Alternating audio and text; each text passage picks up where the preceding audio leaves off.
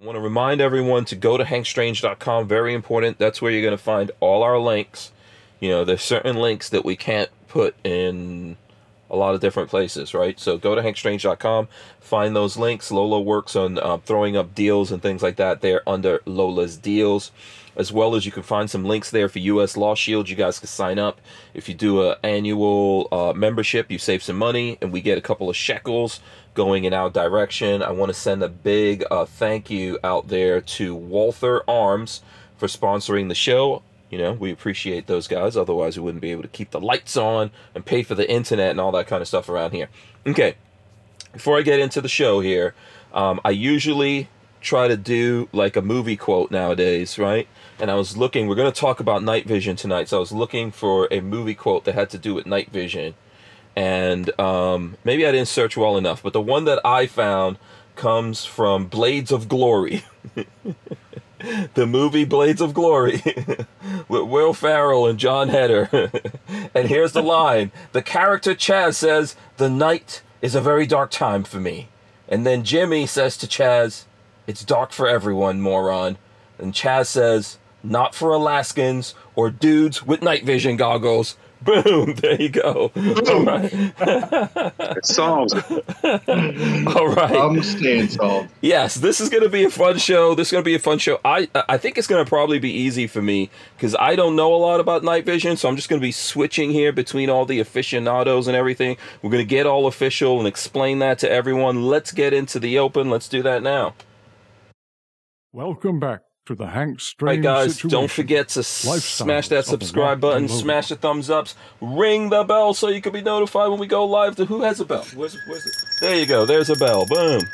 All right, the sounds of freedom. We are live. All right, so Don is new. Everyone else knows we got to do jazz hands. Doesn't matter how tough you are. Nope. Everyone has to do. Oh well, okay. Kevin Dixie does his version of jazz hands. Oh, there you go. All right. I hope you guys have your big girl panties on. Tonight's going to be a great show.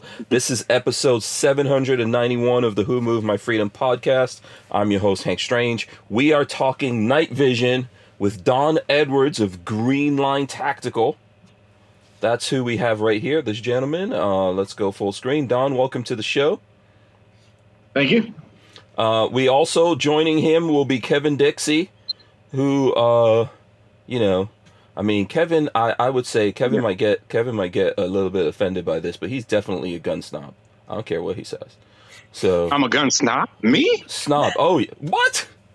Wait, wait, wait, wait we we will get to you Kevin Dixie or, or single single PVS fourteen or dual tubes. Let's hear how snobbish. yeah, exactly. Yeah, well, yeah. See, when we get to talk about night vision, I'm very not snobbish. But okay. you call me a gun snob. That's oh, gonna be a oh, yes. whole other conversation, right? Oh yeah, you are. You are. Gun- yeah, you. I, I've seen your guns. Please don't even try it. Don't even try it. Okay, also joining us, I'm starting early. Also joining us, Babyface P who is a, a newly minted aficionado, I guess. Mm, mm. yeah, ba- Patrick is that guy. Patrick is that guy mm. right now who just got in the game and knows everything. That dude. oh boy, yeah. So, uh, so listen, it's we're, we're going to talk about this for the whole two hours. Um, let's start off with with Don here. Don, if you could tell the folks like who are you? You know, what's your background? Um, you know, what did you do before you started Greenline Tactical, etc.? Where where are you located? All that kind of good stuff. Etc. cetera, et cetera. Okay. Yeah. Um, thanks for having me on, uh, Hank. I really appreciate it. Good to see you, Ken, uh, Kevin. Nice to meet you. Um, Babyface, yeah. whatever your first name is. Yeah, just call him Babyface P. You, Babyface you, P. Or you can call him Patrick. Either one. or, or Patrick. Okay. Um, I'm Don Edwards. I'm the owner of Greenline Tactical. Uh, my background, I started out uh, mostly military special operations. I was an Army Ranger, uh, retired from the Special Forces. Um, in the SF, I was a National Guard guy, so I had a, a, dual career as a trainer in the law enforcement arena and various things like that. So, uh, um, firearms and tactics instruction has just been something that has been my thing for a long, long time in uh, various roles. I've been developing um, tactical style night vision programs for over 10 years now, probably close to 15 years, um, with a company that I used to be um, part owner in um, that uh, is, is still doing it. Uh, up until about four years ago, I was the law enforcement sales director and director of training for TNVC Tactical Night Vision. So uh, night vision is not the only thing that I do, but it seems to be I'm one of the few guys that does it as much as I do. Uh, that'd be a good way to say it, Kevin. Mm-hmm. You've been yeah, the night vision world. Sir. You know, I, I, do all the other um, shooting and tactics training stuff that uh, you know a lot of guys with my background do, but uh, I'm one of the few guys that's really heavy into the night vision, especially as a trainer. I do some consulting for some companies. TNVC is still one of my clients. B.E. Meyers manufactures them all, and some other um, some other companies that uh, I work with. As far as you know, anybody that needs a hand with something, usually um, if it's night vision related, I can uh, offer them something like that. So I love getting down in and helping with the new product development, or you know, just testing it out and you know, validating stuff like that. So that, that's pretty much me. I like to shoot things. I like to shoot things in the dark. Mm-hmm. Mm-hmm. Okay. All right. Very cool. So, uh, like, I mean, really good pedigree there, and I I think the person that we need to thank for that is the gun snob himself, Kevin Dixie. Oh man! but you're you're the reason I'm here, right, Kevin? That's what I hear. Well, you know, hey, you know, it's what we do. We we tell other good people about good people, and when I got the call, it's like, hey, we want to bring you on and talk about night vision. I'm like, uh, yeah, so let's make another call to make sure we can um, we can have a well-rounded conversation. And so it was um it was like either you or Sam. And I don't think the people are ready for Sam yet. We gotta we gotta yeah, well, actually, walk Sam's them in. Sam. Right now, but yeah, he's an acquired taste. Oh, yeah. Okay. Who's that? we got, Sam's a good dude. Sam's like the really, really nerdy one. he likes get into all the like spectrums and all that kind of crazy mess. Oh, yeah. But I was like, you know, you know what? Don's Don's uh Don's really good, and not just because he talks night vision. Uh, you know, as an instructor, I can tell when I'm around a good teacher. You know, I can I can really tell, and I've actually been through his course, and it wasn't just about the fact that oh it was night vision. To his credit, he can actually teach. Like he even had to do like a miniature RDS class, which red dot systems in it to help people understand how to operate that uh, pistol red dot on their knives. So he had to like kind of transfer over to his RDS school real quick and bring it back. So he's not just a night vision guy. He's a great great, great instructor. So that's why I was like, you know what? I think think the people should know Don, and I'm glad to see him on here. Yeah, absolutely. Well, and, and I would encourage. What, what's going on? I just said I appreciate you, man. Oh, okay. And I would encourage everyone. Let me see. I'm, let me. I pressed the wrong button. Here's a Greenline Tactical, yep. all one word. That's on Instagram. You guys go there, check that out, follow him. Um, that would be a great thing to do. We will get into other things here. Uh, Babyface, Babyface is gonna is like probably as happy as a pig in mud. If that's the listen, I'm gonna sit and listen because I literally I built my PVS 14 two weeks ago and took it to the mountains and played with it. Uh, mm-hmm. literally this afternoon, my my Team Wendy bump came in. Mm-hmm. Um, so yeah, I'm gonna sit and just soak in whatever I can, whatever knowledge. Right. Yeah. Listen, I'm here. Yeah, look, I'm really just here to do the switching. Okay. I like the idea of night vision. I don't have any yet. I was looking forward to it to this just because I could hear the conversation and get into it myself. So, um, you know, where where do we want to start here, Don? Like, what's what's the introductory Man. stuff that people should know? Like, what's the first things?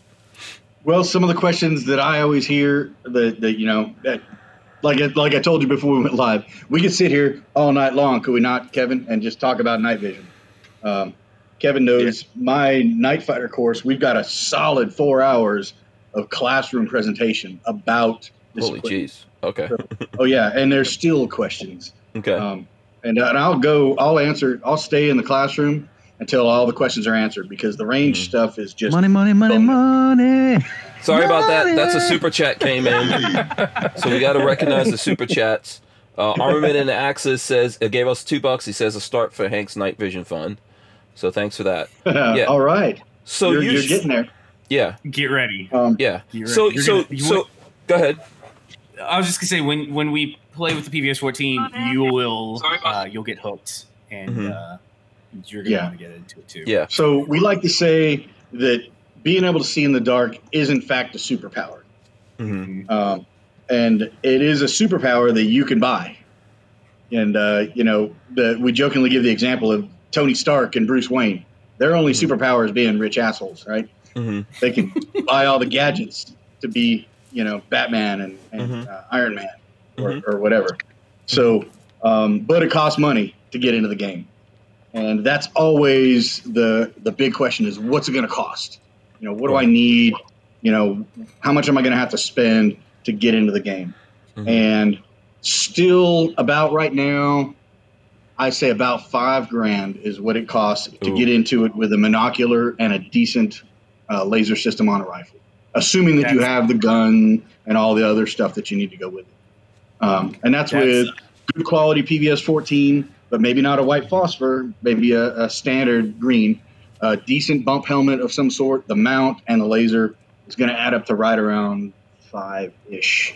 Add another grand if you want unfilmed white phosphor, which is a higher quality, higher spec uh. type of system.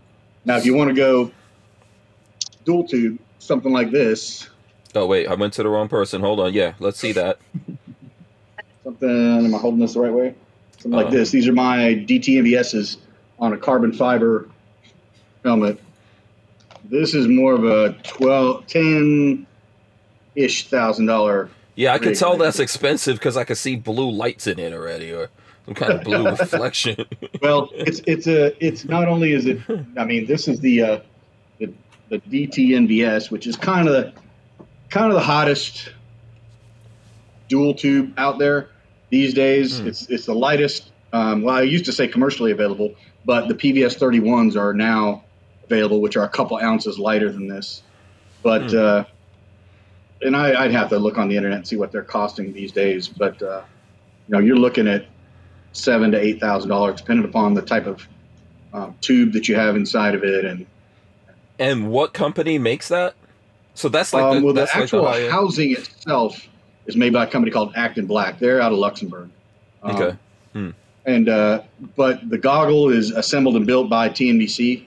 Um, there are other companies out there. Mm-hmm. Okay. And, and, that's another thing that uh, if you think about, so everybody here probably knows how to build an AR-15, right?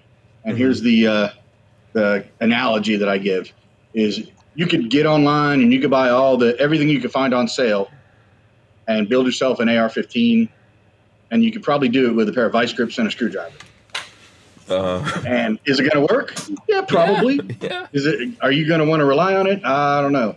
Mm-hmm. Or you can, you know, have an armor who's highly qualified that has all the right tools with all the right, most high spec parts that are in spec and quality, and he can build you a high end rifle that you know is gonna is gonna perform under uh, under harsh conditions. You know, so that's kind of kind of what you got there. Is these are built.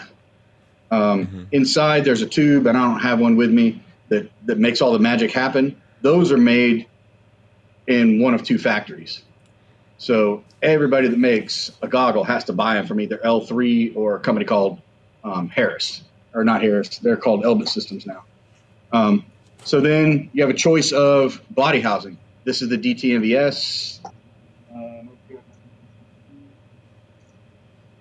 Monocular has the same kind of thing on the inside, but it's assembled. So it just gets assembled by somebody who knows what they're doing, that has all the right tools, that can torque everything to spec, nitrogen purge it, uh, make sure that the, the parts are mil spec. If that's you know, you know what you're looking for is something that is gonna you know, you know maintain its quality and and resist the conditions, the the, the weather and stuff like that. So it's like. Wait, hold on here. Why did everyone freeze? makes this one here particularly, it, it's a TNVC, not exclusive, but uh, they import the housing and then they build the rest. Okay, all right. I think we got a little. I that kind of. I know I hit a lot of different subjects right there in that mm-hmm. one little thing. Right. Um, yeah, I think. Kevin, uh, I how am I doing? You're doing good. You're doing good. I don't know if we froze. Yeah, I don't know if we froze yeah. there for a second. Let me get this uh, super chat from uh, Zach Carr. Money, money, money, money. He gave us five bucks. Money. He says. Uh, Five dollars on the Hank nods. I think we're just uh, you know, just got like uh, another ten thousand six hundred and seventy-two dollars yeah, to go. to go. Yeah, yeah. yeah. So okay, uh, Patrick, like uh, pa- Kevin, whoever, you guys jump in here. Um, yeah, man. Like, it's obviously really expensive game to get into. Uh, do you do you do you think it's best for someone to save up money? do layaway on something, get cheap stuff, take a class? Like, what's the? Um, Pat, I'll let you go. A couple different options. Oh, okay, Go okay. Ahead, for man. me, for me, don't uh, I, I always say don't go into debt. Like, there's no reason to go into debt. Save your pennies. If there's a place that does layaway, layaway's never a bad thing because you're just paying towards something. You're not, you know, in debt. Um, I just put out a video on how to build a PVS 14. These these things are pretty simple. Um, it's not going to be professionally built. It'll be built by you, and you can choose. Like I chose a, a used uh, Anvis nine tube, um, but there are there are ways to get into it. But yeah, definitely don't go into debt over it. That's not that's not worth it. Uh, save your pennies up and buy. Um, and, and I, I, from what I have been told, start with the single tube and then move into because eventually you're going to want other stuff. Eventually, I know I'm going to have a, a, dual tube. It's just yeah. From what I hear, everybody does that. So yeah, do you guys um, agree yeah, with that? Mm-hmm. Yeah, yeah, I would definitely uh, well, say going into debt is a bad idea. You know, we joke around and we say don't be poor, but what we really mean is being poor is a mindset.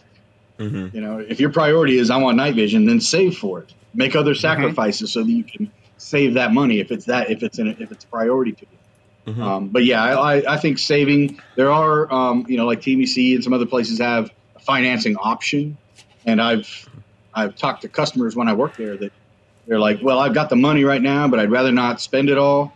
I'll go ahead and finance it. If the wait time is going to be three months anyways, I'll have it paid off by the time I get it, kind of thing. I'll pay uh, yeah, I see. I can see that. I can absolutely yeah, see yeah. that. Like for somebody that's got somebody that's got a hundred bucks in the bank and goes, "I want night vision," you, you may need to do yeah. a little saving.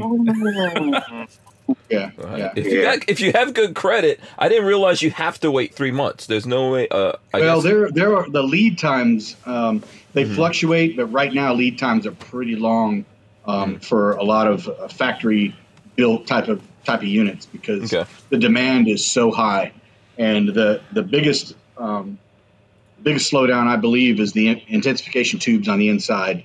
Um, they're just they only make make them so fast, mm-hmm. um, and the demand is the, the demand on the consumer market is like it's never been before. Okay. I, I, was going to ask years you have been crazy.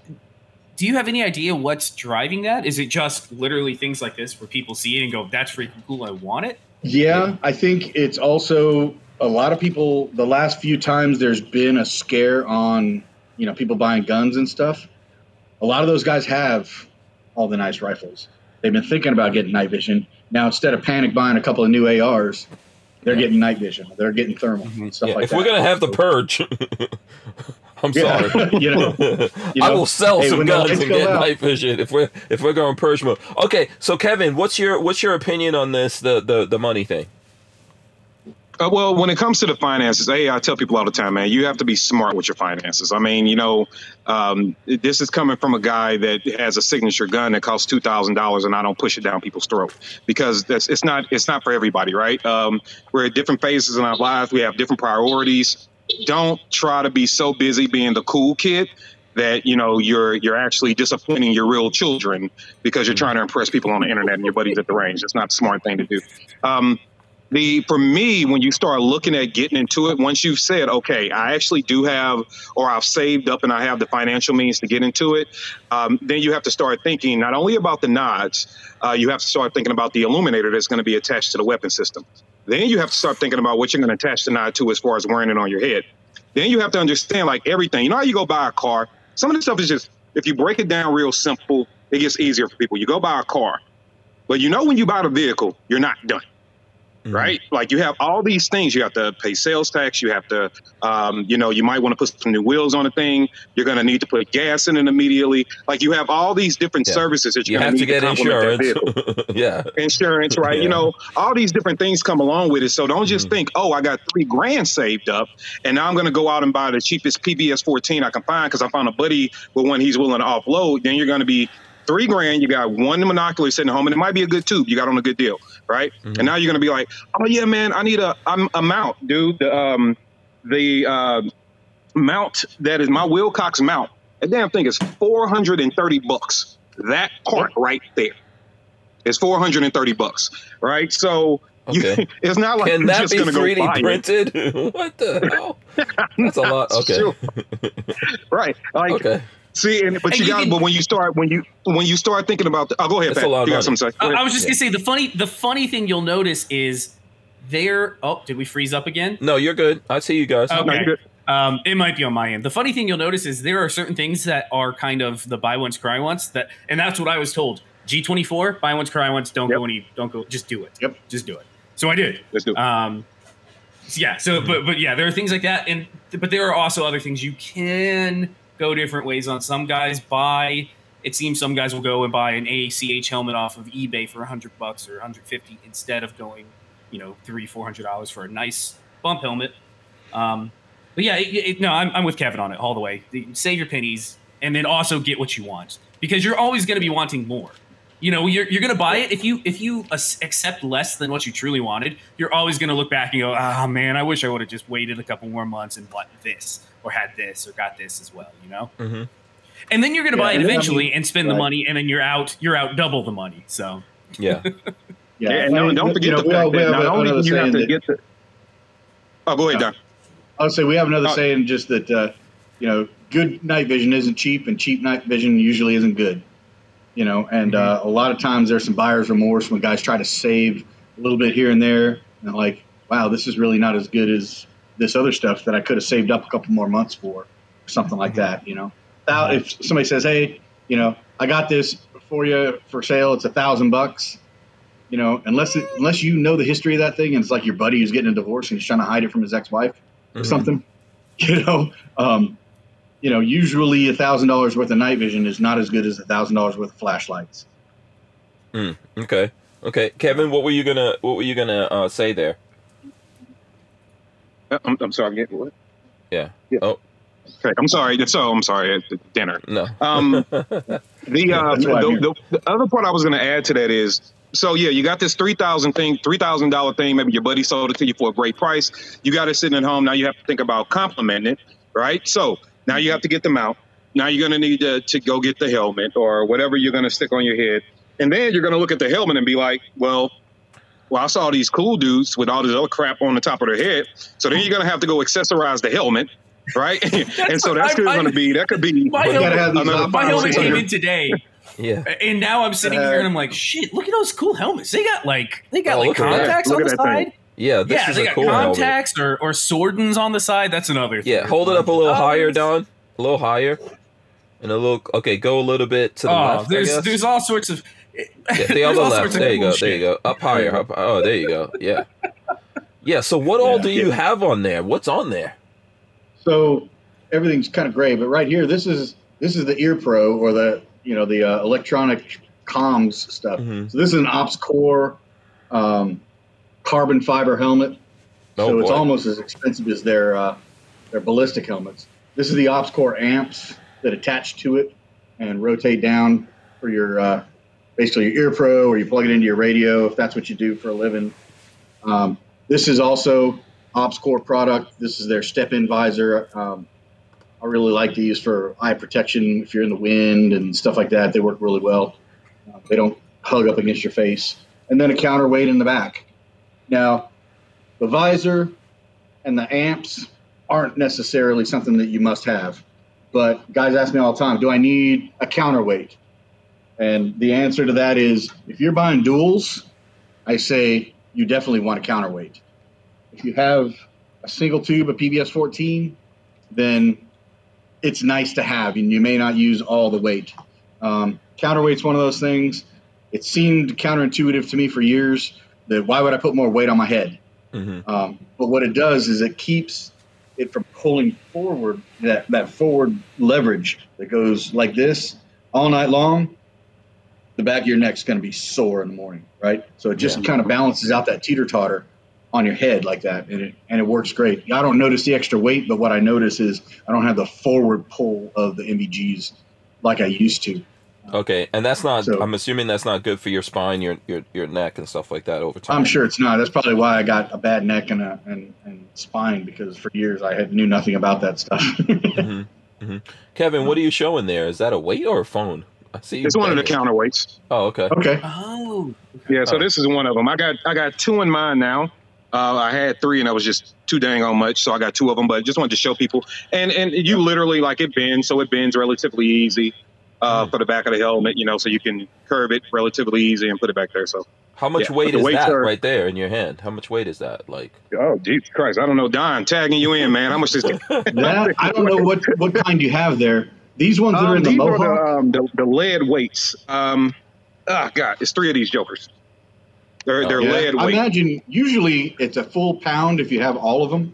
oh, So I don't know. Um, the Mohawk that I use has a, a little battery tray built into it, so store some extra batteries, um, which is kind of cool. And then it's got these lead weights that are that are similar to that, but they're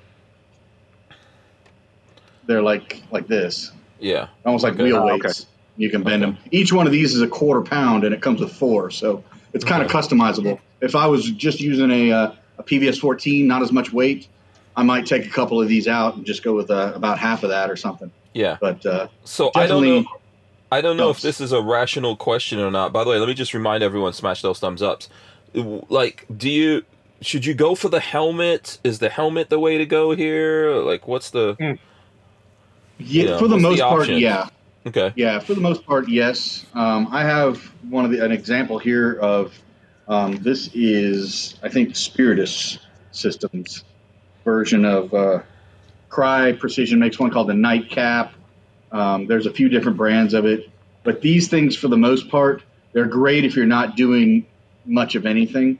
But if you're walking around um, out on the range or something like that, they just aren't rigid enough to uh, to keep it from flopping around on your head. Okay. You know what I mean? So even I tell guys, even a plastic bump helmet, OpsCore makes that. OpsCore and Team Wendy both make a real good, um, just a injection molded. You know that one you got there. Yeah. What's wrong this, with that. Patrick? What's that you got? Uh, this is a Team Wendy pump. Okay. Yep. Same And what do thing those right here. cost these days? About 250 300 Uh, it, this one was 300 new. They ran, were running a Yeah. Fourth of July sale, so I got it for 250, something like that. Okay, yeah. Yeah. You know, so What that's- what and does what does uh sorry what does Kevin Same have one. This is here? a Team oh, same Wendy thing. as well. same Oh, one. okay. Yeah, same helmet. Okay. All right. Cool. Okay. So that's a good option. Yeah, it definitely is. Not everybody needs a ballistic helmet. Okay. The uh, the benefit to the the carbon fibers and the bump the plastic bumps is uh, they're lighter on your head. Usually they have vent holes cut in them. So like I live in the south, so that's kind of nice when you're out and it's and it's hot and you're sweating and kind of Mhm. keeps your head from getting too uh, Yeah. hot. Um, so Yeah. uh, you know, Already yeah. wearing a lot of gear like this. Even I don't even like having these headsets on, on my head. What happens? Uh, like you know, is this the kind of thing that you're going for if there's a bump in the night? Are you going for this? Do you have Hmm. to? Do you have that helmet next to your bed? No. What's the? I don't know, let- but some guys. I was gonna do. say I'll let you guys answer that. I I don't think it's as practical for that sort of thing. I think white light on a rifle's plenty enough for that. But uh, you guys have more experience with it, so I, I want to hear your opinions. In in my home, it wouldn't be. If I had a farm or a ranch, I lived out in the country, then it might be different. If if I had um, different situation, but I live in a suburban neighborhood, Mhm. so you know there's street lights right outside my my front door and, and stuff. Um, I'm not going to don the helmet and, and, and, and all that just for for that. But uh, Yeah. um, I have, Kevin? I have plenty of people that also they live out in the middle of nowhere. Yeah. that's their thing. Yeah. Where I live, it's pitch black out here. With you know. Yeah. Yeah. Um, Kevin, do you have an opinion on that one? Uh, using it for a home defense, I think is you know unless because there are always a, a variable, right? You can throw in there. So like the guy living out in a ranch or somebody that's a little isolated where it's really really pitch black. I think um, is probably going to be slim to none. You know, to be honest with you, I think a good a good white light and some skills and some training with with a with an adequate firearm will do you just fine. Um, and yeah, that's that's it. I think, but you should have a philosophy behind getting it. There is always a America, I want it, and I'm with that, right? so I'm, I'm with that a hundred thousand percent. Right. Uh, but I didn't I didn't get into it because of my home. I got into it because of what happened outside of my home. I never thought that I would necessarily need night vision through all my training and everything I did. Even when I was working my little um, my little uh, desk back at the PD, uh, when I got to play with the HRT guys, whenever they would let me come out to the range and hang out with them, they barely even had night vision. Like it was it was something really like you had to be like the coolest of the cool kids, and then it was only loaned out to you. It's not like you got to take it home. So I didn't really think much of it. And never when I when I started learning everything I learned about firearms and tactics, night vision was more of a watching guys like Don and movies that were made about him. You know what I mean? It's not something that you really saw over here be used a lot. And you saw it in movies. But then um, Ferguson happened. Mm-hmm. And I got a the phone call I got from a police buddy of mine that was a cop at the time. When I got the call from him saying that his department, he lived in uh, the Ferguson area, but he didn't work there. But everybody in the neighborhood knew he was a cop. And so when he he called me, I stayed about ten minutes away, and when he gave me a call saying, "I need your help," I got seven dudes outside, four armed with long guns, that are telling me they're about to murder me and my entire family because you know he's a cop. And I called my department and I called my local PD, and they have no cars to send to me. I need your help. And I didn't have night vision at the time. I got everything else. And so me and another buddy of mine that was happened to be over my house, we bugged out of there real quick and got over to his house. And I encountered the guys that he was talking about. I encountered them 35, 40 yards away in a neighboring yard. And you know, it was it was cool to deal with getting from the vehicle to the home. Only thing he had was his department issue Glock 22. That's the only thing he had in that house for defense. So I brought him a 12 gauge shotgun. We had a couple of ARs. I did have my plate carry on. We made it into the home safe. And then about we were in there about 15 minutes later, and the lights went out. And the dudes were still outside, and the lights went out, and they were still walking around the house. They were walking around the perimeter. Now I got three grown men, adults there now that have guns. Really, one of us only had some real training, and that was me. Uh, he had minor training that you get from a PD, but come on, we all know what that's about. Um, and then we have, uh, you know, I think seven juveniles in the house and his wife. And so if these dudes start deciding to shoot in this house, it's going to be a bad day. If they decide to come in the house and engage, can I beat them with white light? Did I have white light equipped on my rifle? Yes. But I didn't want them to see where I was at. And if I shine white light outside, I'm like, as soon as they see a light, they're just going to start shooting into this house. I'm like, man, I'm at a kind of a disadvantage. I wish I could see at night. And that's what made me think about night vision that mm. instant. And then the next day I had to go outside once again because people coming into my neighborhood. And luckily I had the the, the luxury of streetlights, but had the streetlights went out like they did over there, once again, I would have been at a disadvantage um, because as soon as I illuminate, I got seven dudes. I'm not going to be able to illuminate in quarter of a second, drop seven guys, right? That's not that's not going to be happening. So I was like, man, that would be really good to be able to see at night. And so then that's when I said I need to start bringing that into my repertoire. But that didn't even push me over the edge enough. Paul Gunn did. I'm like, okay, now I got two valid reasons that I want night vision, so I went out and got into it. So you just really have to think about what you're getting it for. But like I said, I will always default to America and I want it. Cool. And then you got to train with it too. Like yeah. this, even me, this guy, you know, you see, I'm, I'm sure I'm an instructor. I get the privilege of teaching Americans how to defend themselves and all those good old things. And, you know, with a rifle and a handgun, I think I'm just as good as anybody else with plenty of room to grow. However, when I got night vision, first thing I did was ask my buddies that owned it a lot of questions, a lot of questions. And then I said, all right, I had my night vision, and two, three months later, after getting it, I was already in Don's class. I did not take this night vision out without taking a training class first. Okay. Okay. So what were I don't know, Don, if you want to uh, respond to that before before I get into anything. Um, no, I mean, uh, okay. Kevin shared that with me mm-hmm. um, at uh, at the class, and uh, um, you know, I, I, appreciate you coming to my class, Kevin, and uh, and uh, I, I understand that the the, the gravity, the, mm-hmm. the, graveness behind um, your motivation. So, uh, it, you know, it always means a lot to me. Um, one last thing though is because I think there was another question in there about like should you go into debt, blah blah blah. What should you do?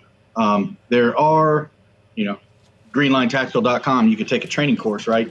But we have rental equipment so what a lot of guys will do is they will come take the class before they spend the money, so mm-hmm. that when they do spend the money, they're getting exactly what they know they want. Uh, we may not be able to issue you out exactly the equipment you're thinking about buying, but uh, a lot of those guys use it as an opportunity to um, learn what they don't know before they go spend all that money. And uh, mm-hmm. Uh, yeah, I'm I cool mean, with it. You can do it either way. You don't have to come. We only charge like 200 bucks to yeah. rent our gear. Um, right not a so, big deal. But that is a, a, service that we provide for guys, and a lot of guys do it exactly for that reason. They're like, "Hey, I'm ready to pull the trigger, but I figured I'd take this class 1st mm-hmm. instead of hey, spending all this money and then showing up and let going, man, I wish I'd have bought this instead of that." Mm-hmm. You know? mm-hmm. Yeah, I, what is it like? Buy once, cry once, kind of a thing. Yeah, you know? exactly. Um, and we we advise that to people when it comes to guns, right? Folks who are getting into guns and worried about uh, spending whatever money it is to get your first handgun, okay, go rent it somewhere. Yeah, Hey, or bring uh, what you have and learn about what you need. Mm-hmm. Yeah, That's good too. yeah. Razor Can I JB. respond to one comment real quick? Okay, go ahead. I always try to engage and read to people when I can. So, uh, Appalachian Gun Runner says correct tactics with a light does not give your position away. Yes, NV is best, but with proper tactics, white light uh, doesn't give your position away. This is why we have to be careful when we start giving out information online, because Mhm. that's absolutely false. If I got, if you got seven dudes, you got to look at the parameters what I've discussed. If you got seven dudes that are armed with guns outside of a, you know, what I don't know what we call these things, framed and drywall homes, you know, these little quick build them in 30 day homes. If you have that, if somebody sees anything, a spectacle of light, and if you're pointing a light at somebody, they're going to see either the splash or they're Mhm. going to see the hot spot. They're going to see one of the two. They're going to see a light somehow, some way. If you have seven untrained dudes that are looking to murder people standing outside, as soon as you engage with one, everybody is going to dump into that house. That's where tactics come into play at. So the tactical thing to do is not engage. Mhm. It's not going to be fair. As soon as somebody gets lit up, you drop one, six of them open fire. I got seven juveniles in this house.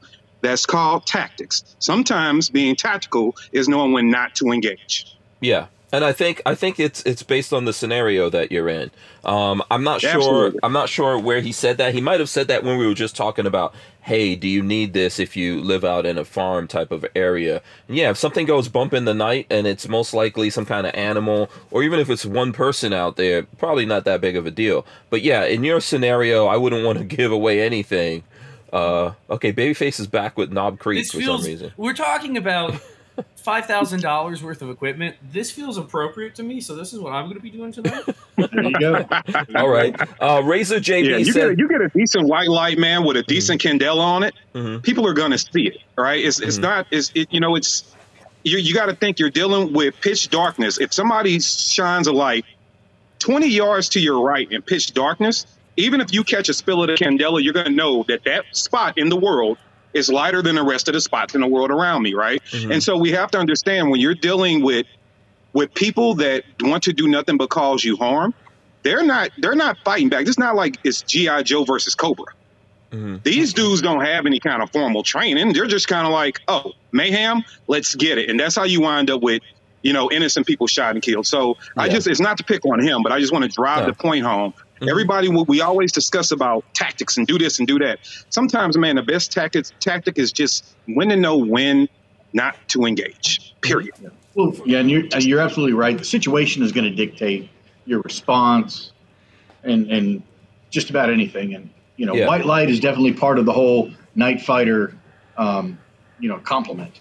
I don't just wear nods. There's a there's white lights involved in in all of that stuff, as you know, in, in the class. Mhm. Being able to transition pretty seamlessly from one to the other, and to know when and why, Mhm. um, Yeah. is, is, is Yeah. part of what we teach on the tactical side. Um, Yeah. And when it comes to matters of life, you know, I'm not a super tactical guy or anything like that. But when it comes to matters of life and death, I want to cheat as much as possible. Yep. Oh, Absolutely. yeah. I want the edge. if you, no, yeah, yeah, if you could do it, If if you you, ever- want to cheat as have you much seen as those- possible. Have you seen the uh, the um, videos? Uh, uh, somebody broke into a house. Three three people broke into a house, and a guy meets him with an AR-15, and then the family whine, bitches and moans like, "Oh, that was unfair. He had an unfair advantage." Because that Mhm. has been said before. Right. Uh, yeah. Yeah. First off, fuck you. and second off, yeah, I want that unfair advantage. Yes. absolutely. Yeah, that's what you want. You want to rain hell down. Once once human beings, I think in the scenario that Kevin was talking about, once human beings decide to go after other human beings for no damn reason, they they forfeit their right to survive that. Okay? Hey, man. You know, that's just the way that goes. Yep. That's the way that Say, if you're in a goes. So, fight, you already lost. yeah, yeah. Um, so Razor Yeah. JB said this. Um, he says 95% of guys don't have the discipline to research and save, let alone the money for NVs. Um, Of course. yeah. It's a very niche, um, I say market, but it's a very small p- piece of the pie when it comes Mhm. to the overall, Mhm. you know, gun culture, gun community. Mhm. Um, it's a real specialized kind of thing, and it's and it's expensive. Most of the guys that are getting into it, in my experience or observation, anyways, are the guys that already have a safe full of really nice high-end AR-15s and Mhm. your pistols with the red dots on them and whatnot. So the answer to the question, "What's next?" is usually night vision and long distance shooting. Um, Yeah. and I you think so. These are guys that have always wanted night vision, so now they're like, "Hey, I've got all the cool rifles. I got all the knights and Noveskes and whatever I want." yeah. Um, now let's get some nods. Yeah, for sure. That's that's what I notice about the gun world. It's steps. You know, Mhm. you can get into this because you got a Hi-Point. And as time goes on, you know, you start upgrading, now you're a Glock guy. All of a sudden, you know, you're a CZ guy. you know, next thing we know, like you said, you're doing long range shooting, and you're getting five, ten thousand dollar rifles. Yeah, you know? Uh, A question for Don: Do you, yeah. Off chance, do you ever do you post any YouTube videos not associated with uh, with uh, your your courses or TNVC? Because I've seen you on TNVC's stuff. before. Yeah, I have a YouTube channel, and I think I have like 22 followers, and I think there's one video from about 10 years ago on there. Okay, That's different. There, pretty your much voice my- sounded familiar. my, There, there's my Achilles heel. There's is- a channel- media.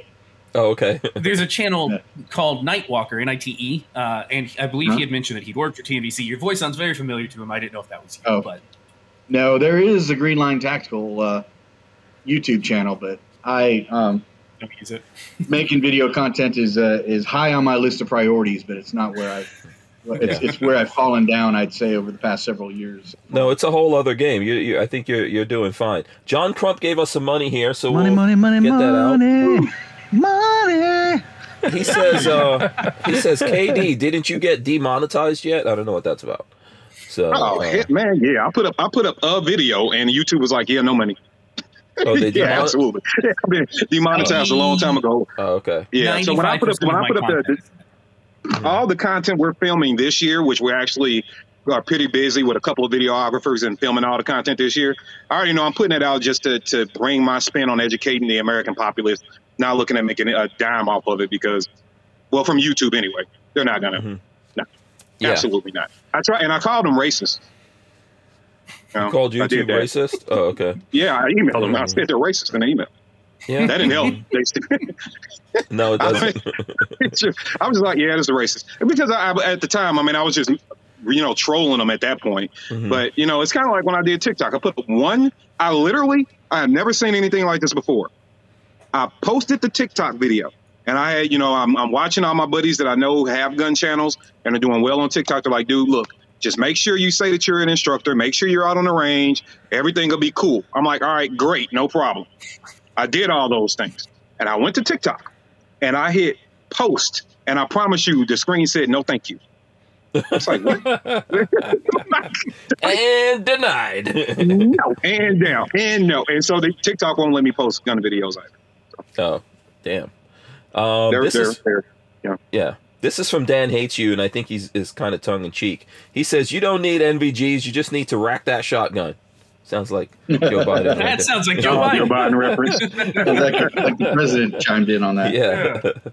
um, Yeah, then, now, now, now, now, night vision is great, but now here's the thing too, and uh, Don did uh, talk about it earlier when he was talking about guys being able to come and rent stuff before they buy. Let me tell you Mhm. something. Everybody's like the nods, and you know what everybody forgets about? Even after we talk about the helmet, everybody forget about that dang on illuminator. And you, you, you, you think now illuminators don't necessarily cost as much as the night vision goggles, but they ain't that ain't no It- cheap. And and to It me, depends. let's see what It, it really depends because that right there, that in, in Yeah. his hand right there is stupid expensive. What is that, um, Don? well, what is that? That's a MAWL. that's a MAWL. from uh, B.E. Meyers. Um, Okay. Well, when you say stupid expensive, not compared to the exact same things from other companies, such as the LA5 or the the Raid and all that stuff. Mhm. Those are even more. They're thirty five hundred, forty five hundred dollars. Yeah. Jeez. So Uh, if, if you're if you're looking for illuminators, because because that's my next thing. That's what I don't have yet, and I want to Mhm. illuminate. To I have an MP5 that I want to illuminate, and I have my uh, 11 and a half H, uh, AR that I want to illuminate. Right. Um, everybody seems uh, maybe you guys can can say uh, this consensus I found on the internet is uh, DBAL-I2 is kind of base level. That's what most people go for at the very minimum. Um, if you want to go up from there, trying to find like I've found that uh, the full power market is so overly priced. Everybody wants full power, uh, and not everybody needs it. But man, the prices on full power units is twice or three times what what uh, non full power units can go for. Well, and you're getting it on the secondary market because Yes. they can't sell it to you to you new. So um, Yes, for everybody yeah. who's who's listening, um, the the FDA, yes, I said the FDA regulates the lasers, um, and the reason they do is because originally when they were put um, in charge of oversight for that, it was because they were medical devices. Um, so a class one laser is what they deem to be um, eye safe and legal for civilian purchase is got to be one milliwatt or less in power. And they say that that won't, you know, necessarily cause blindness. It still could because we're looking at duration, intensity, and and uh, and, and all that stuff too.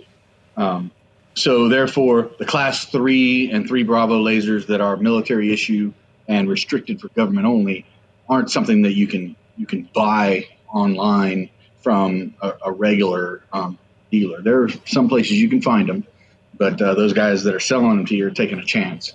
Um, Okay. but uh, so the the class one laser is anemic in comparison, but it's definitely not. Um, it, it, it's not a, a, a game stopper at, at all, in my opinion.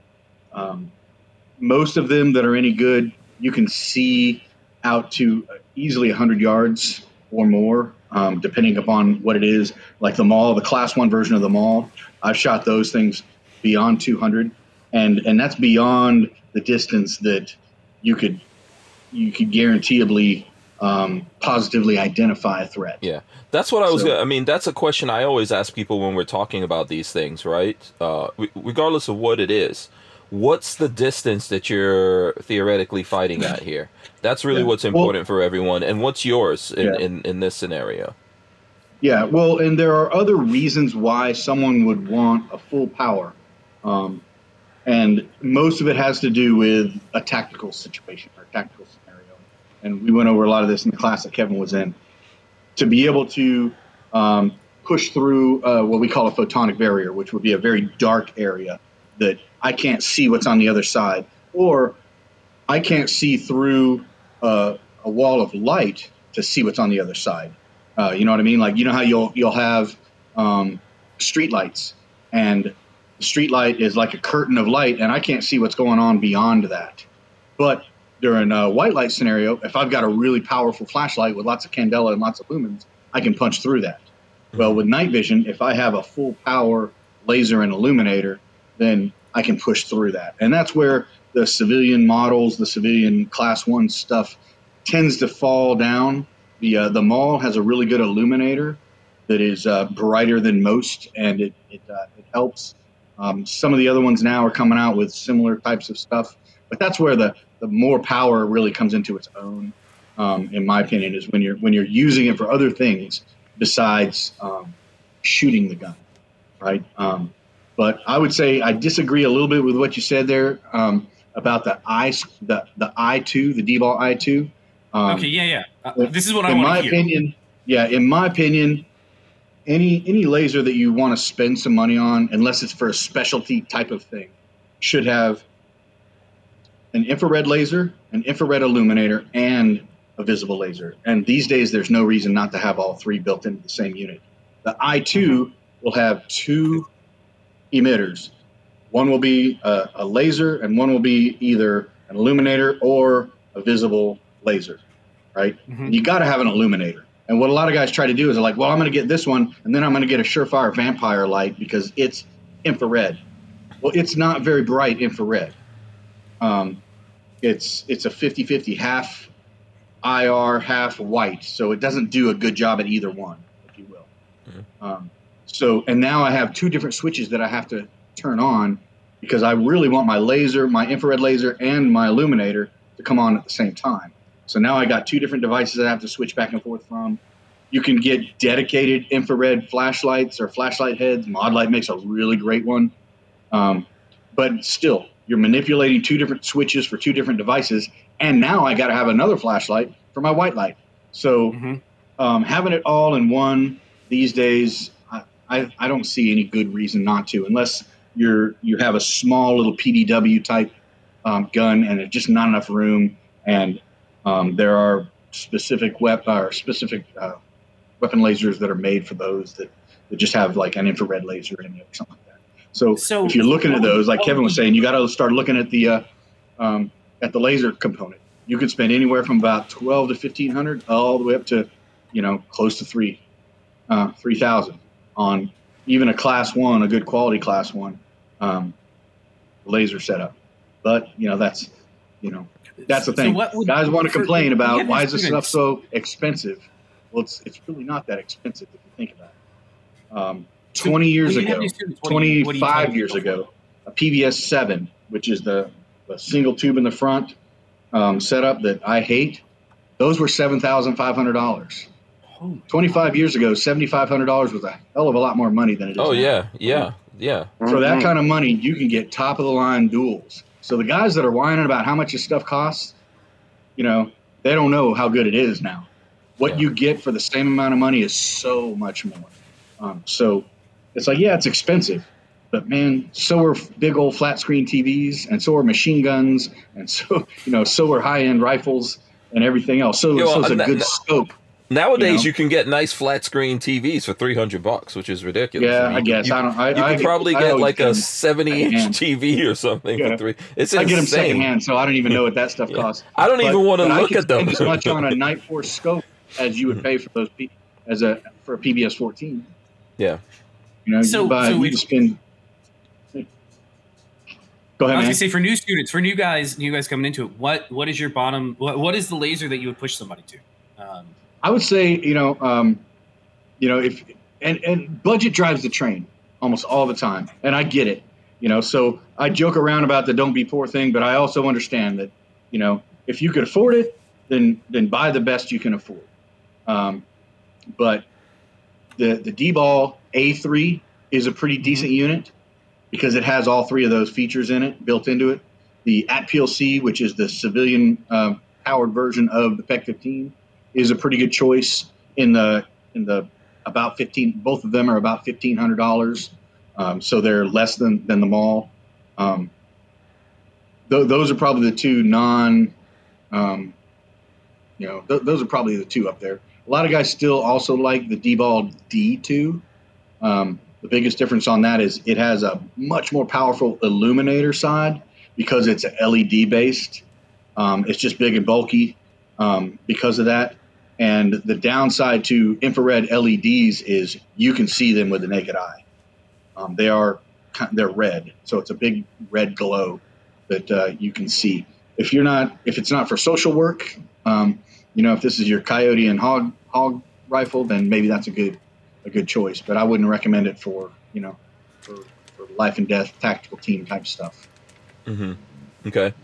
Um, so I don't know. I don't know if there's. I, I see there's a lot of questions here, but I don't know if you guys have questions or if maybe we should jog back a little bit here to the history part of this because I thought that would be like a cool thing to get into since we have Don here. What's you know, and and and you're an operator, right? What um, what's the history of uh, night vision? You know, and let's go back mean, to could- like when did night vision start, and what was the thing? What were people doing before that? Before like when you could go all the way back to World War II when Mhm. We basically kind of stole that uh, technology from the Nazis, and they were working on developing what you know might have been Generation One or even Generation One minus, and it, it was mounted on had to be mounted on tanks, and it had to have these big old you know illuminators to even see anything and stuff like that. But uh, you know, as I understand it, we kind of we kind of stole some of that from them after the war really? that uh, Okay. they were trying to develop some of that stuff, and then we took it and ran with it. But Hmm. then, as we got into the Vietnam era, you know, you had what what they used to refer to as starlight scopes. You know, that's Generation One and Generation Two type stuff.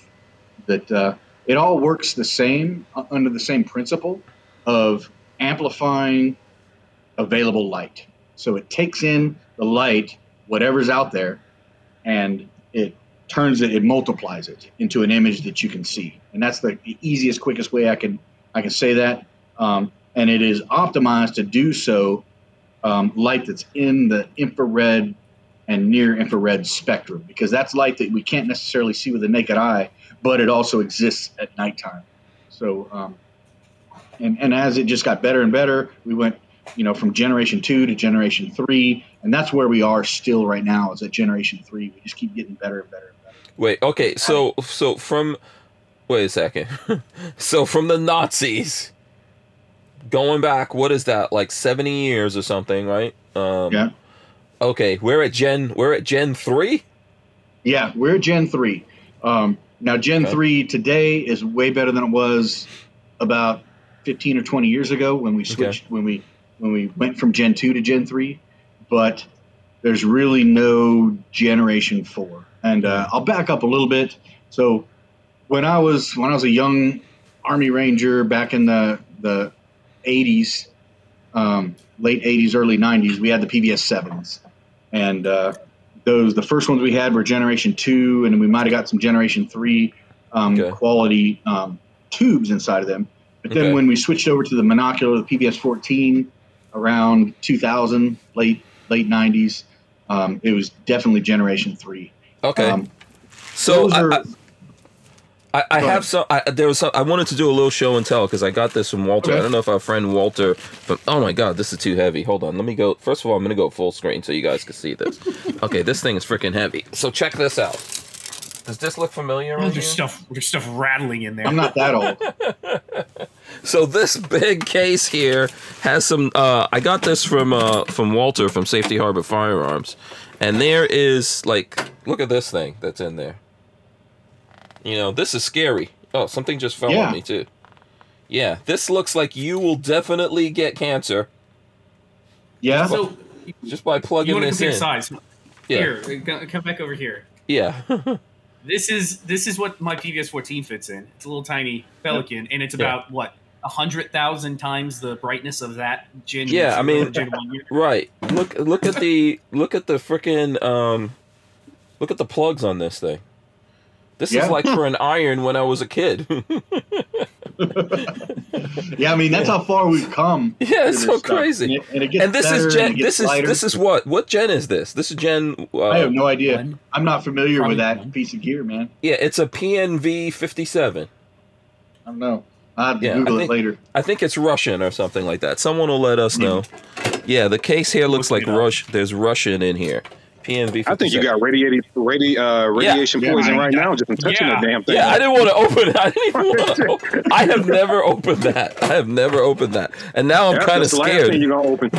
yeah, I'm kind of scared now. Like, oh, why did I open this? Might look strange tomorrow when you wake up. I'm telling you. They are they are 1960s Gen one technology. Oh wow. You just Okay. look that up? Yeah. Yeah. Yeah, I just yeah. it Makes sense. Okay. Yeah, I'm gonna close. I'm gonna make sure I close this case down really good Yeah. here. Lock all Yeah. that radioactivity inside. Yeah, Lola, if you're I hearing know, me, I know. yeah, Lola, if you're hearing me, come get this away from before you know. Uh, certain Speaking Oh, of- so so you Lola. Now you're gonna now you're gonna crap face Lola. Yeah.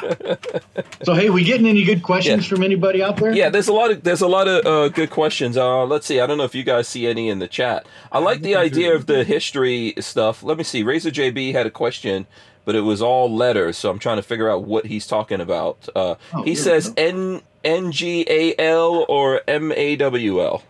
NGAL versus okay, yeah.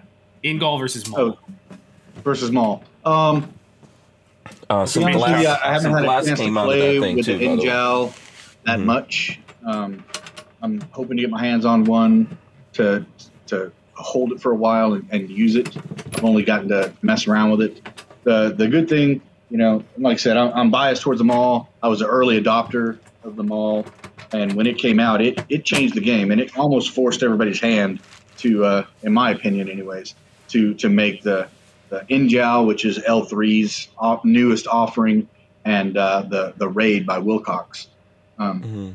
so, you know, th those two devices have incorporated some of the same um, technology that the that the MAWL has, but uh, B. Meyers was really, you know, one of the first to uh, to use that that type of stuff.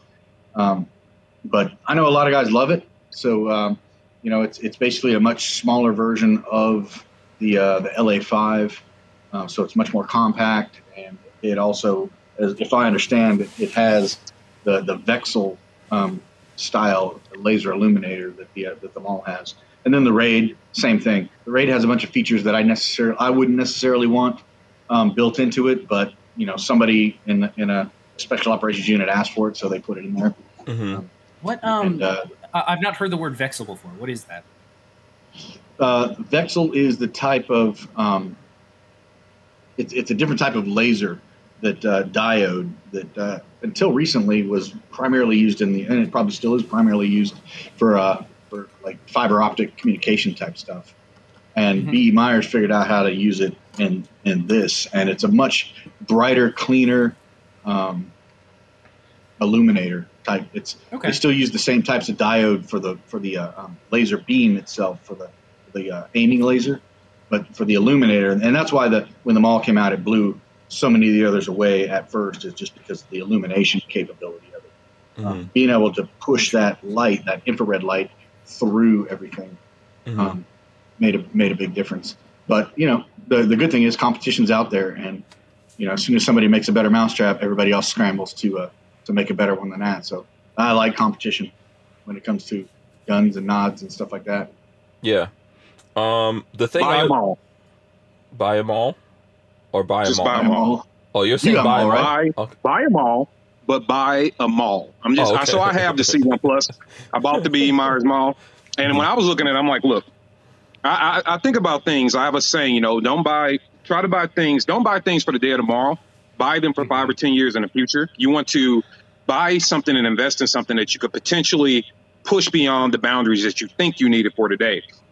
And so when I started looking at just kind of the consumer effort and where so you go single or uh, monocular, so binocular or monocular, I'm like, okay, all right, that's one thing. I can get a good PVS 14 for this price from a from a buddy that I trust has got some good some good quality ones, or I can go out and buy you know some nice 31s. They're going to cost me a pretty penny, and then I'm not going to have any money for this um this illuminator. And so when I start balancing it out, I'm like, you know what?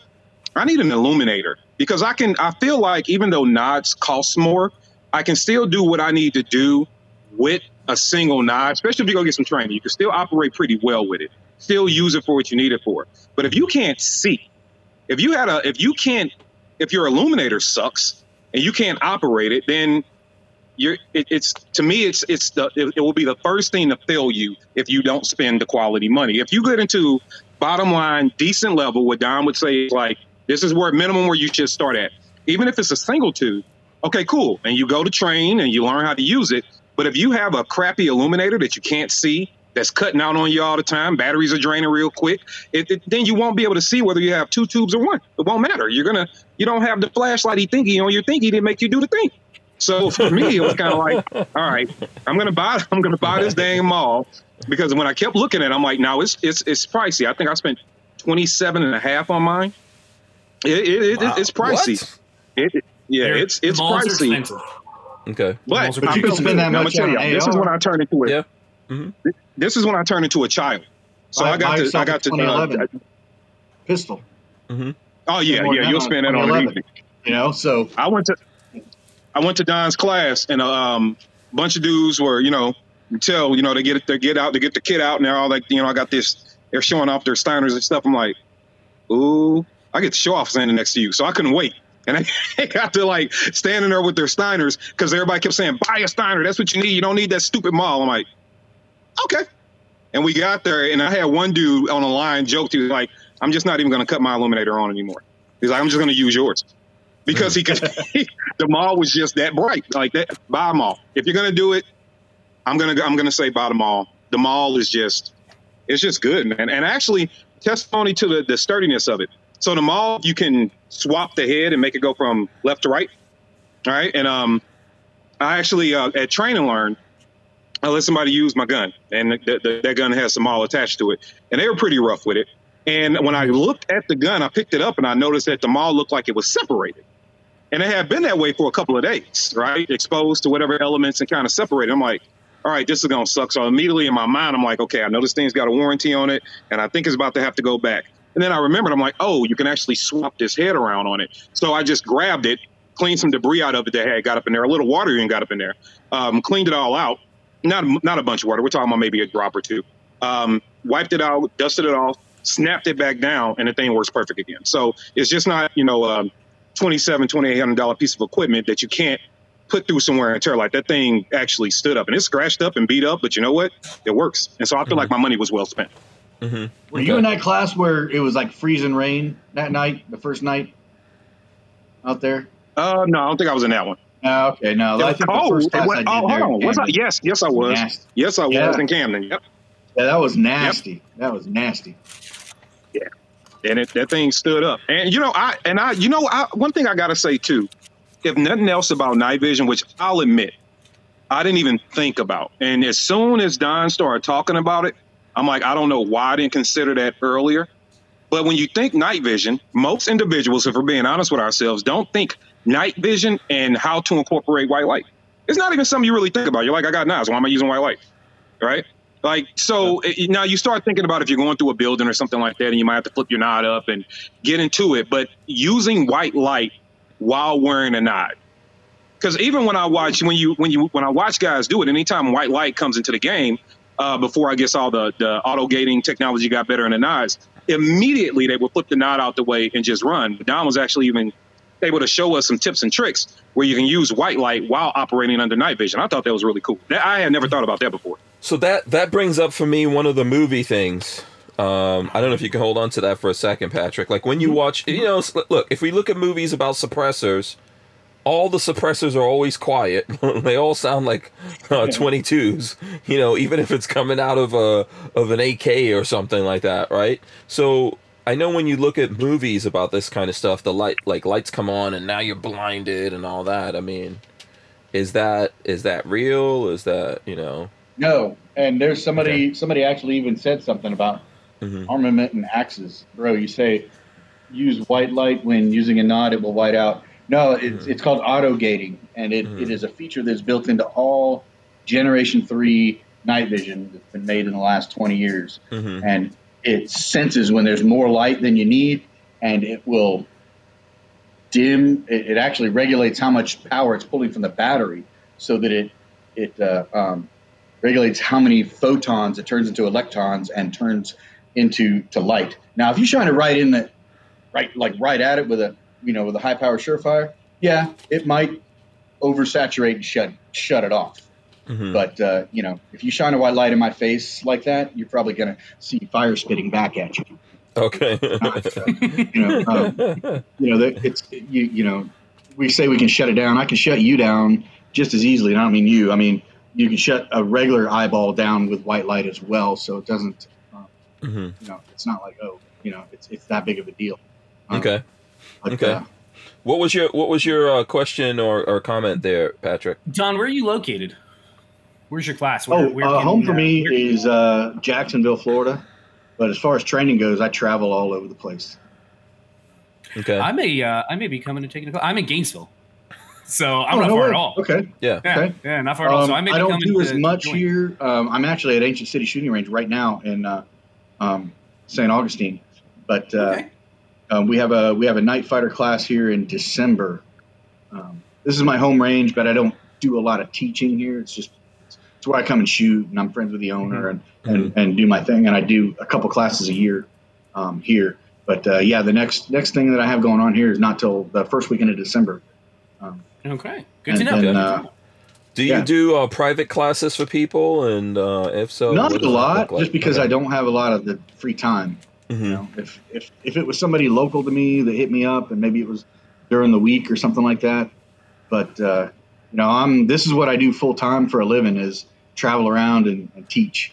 Okay. So I'm I'm on the road, you know, two to three weekends a month.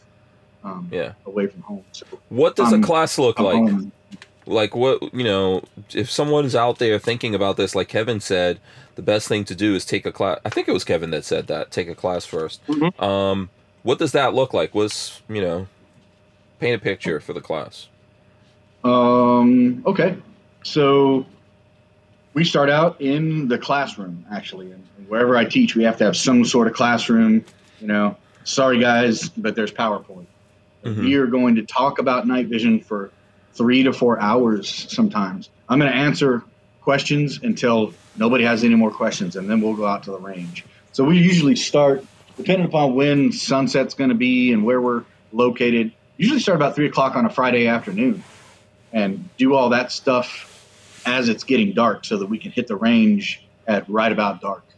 And then we'll shoot until about midnight on the first night, um, put a good five or six hours of range time.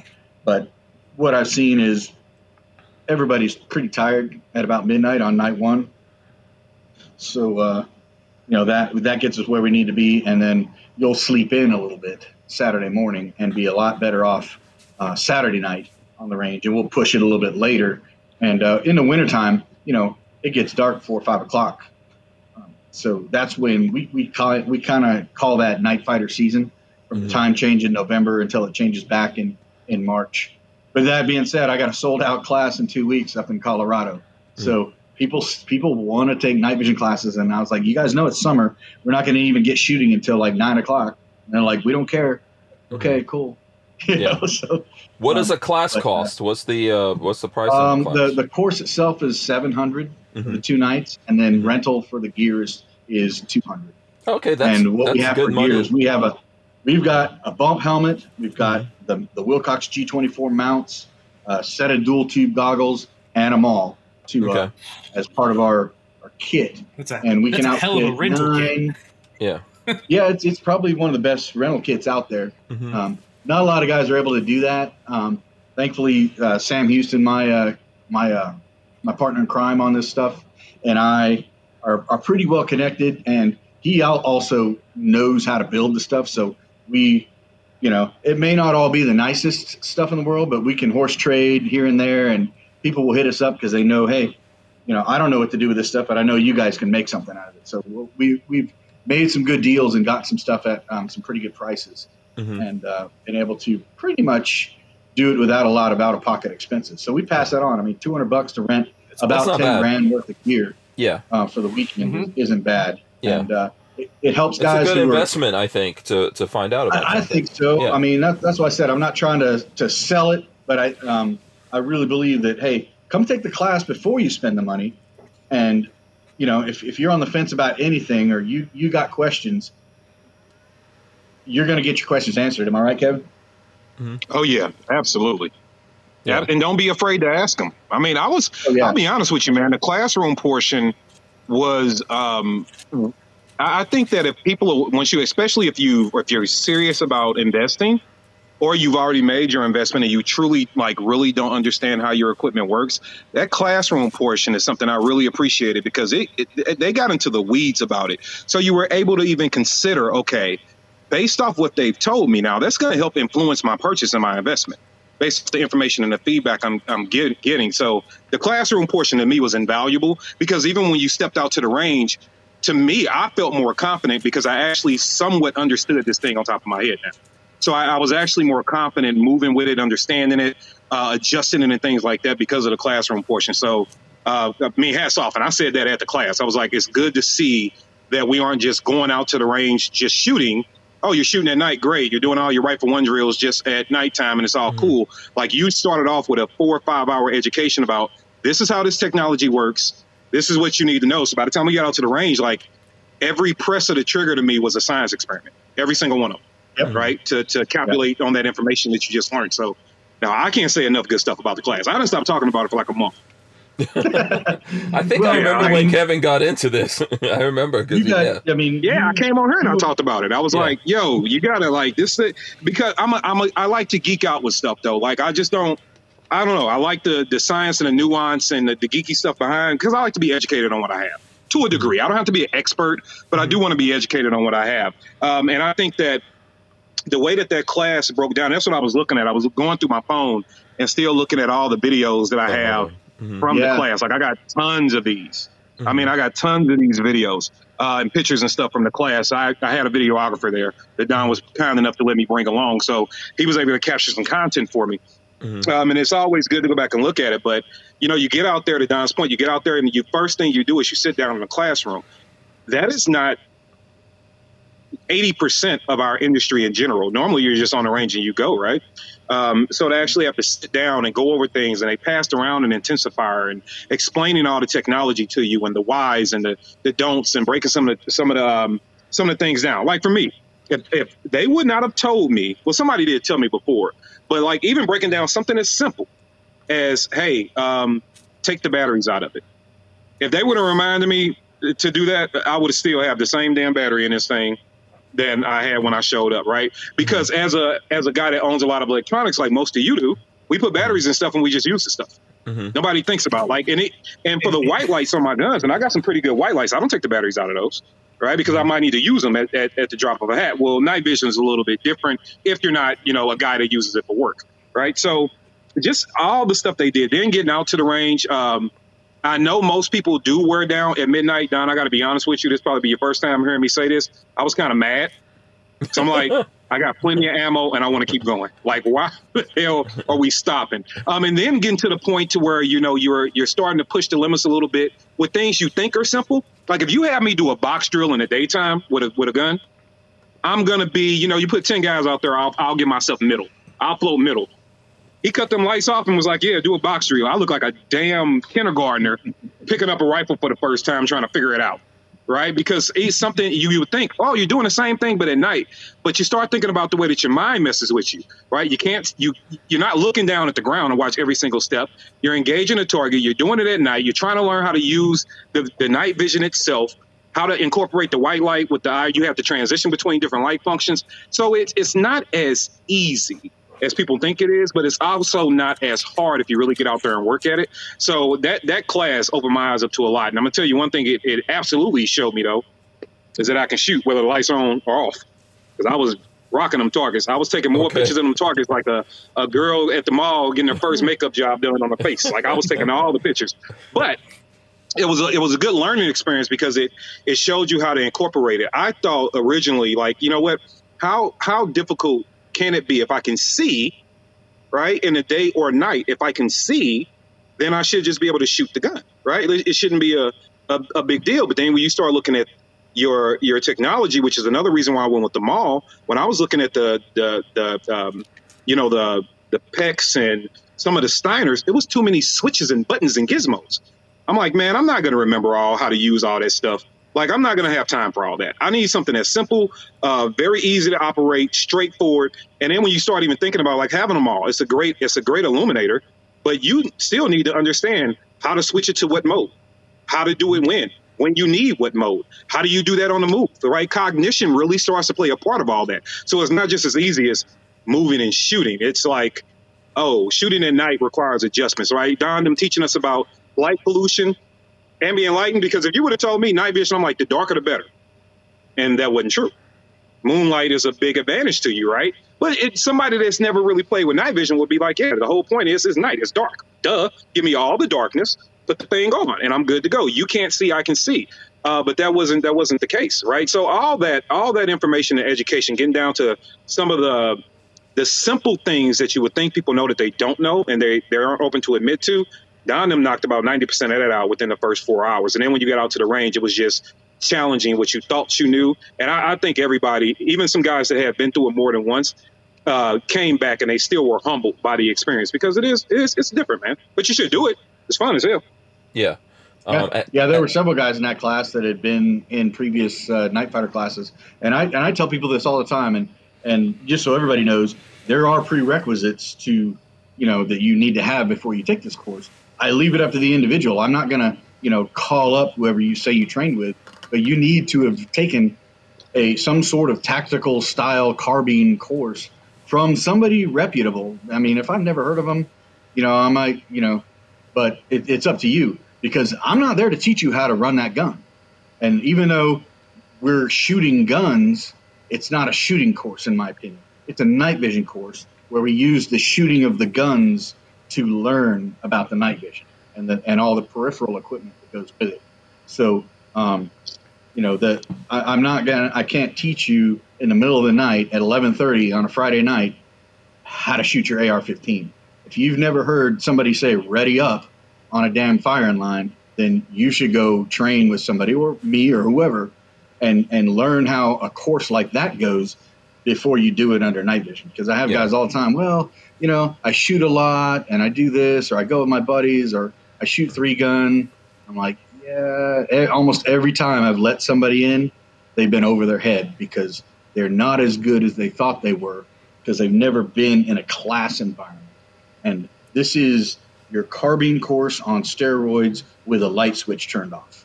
Yeah. So, um, and, and you it's know, not. I don't, have- think. I don't think that's a bad thing. I think that um, you know it's important to let people know there's steps and levels and stuff like that. Not in a bad way. That you know. Yeah. Even with Yeah, safety, just- man, imagine how sloppy, if he didn't have those kind of requirements or prereqs set in place, imagine how sloppy somebody, imagine, okay, everybody out here has been to a range, one way, one shape, form, or fashion or the other. Mhm.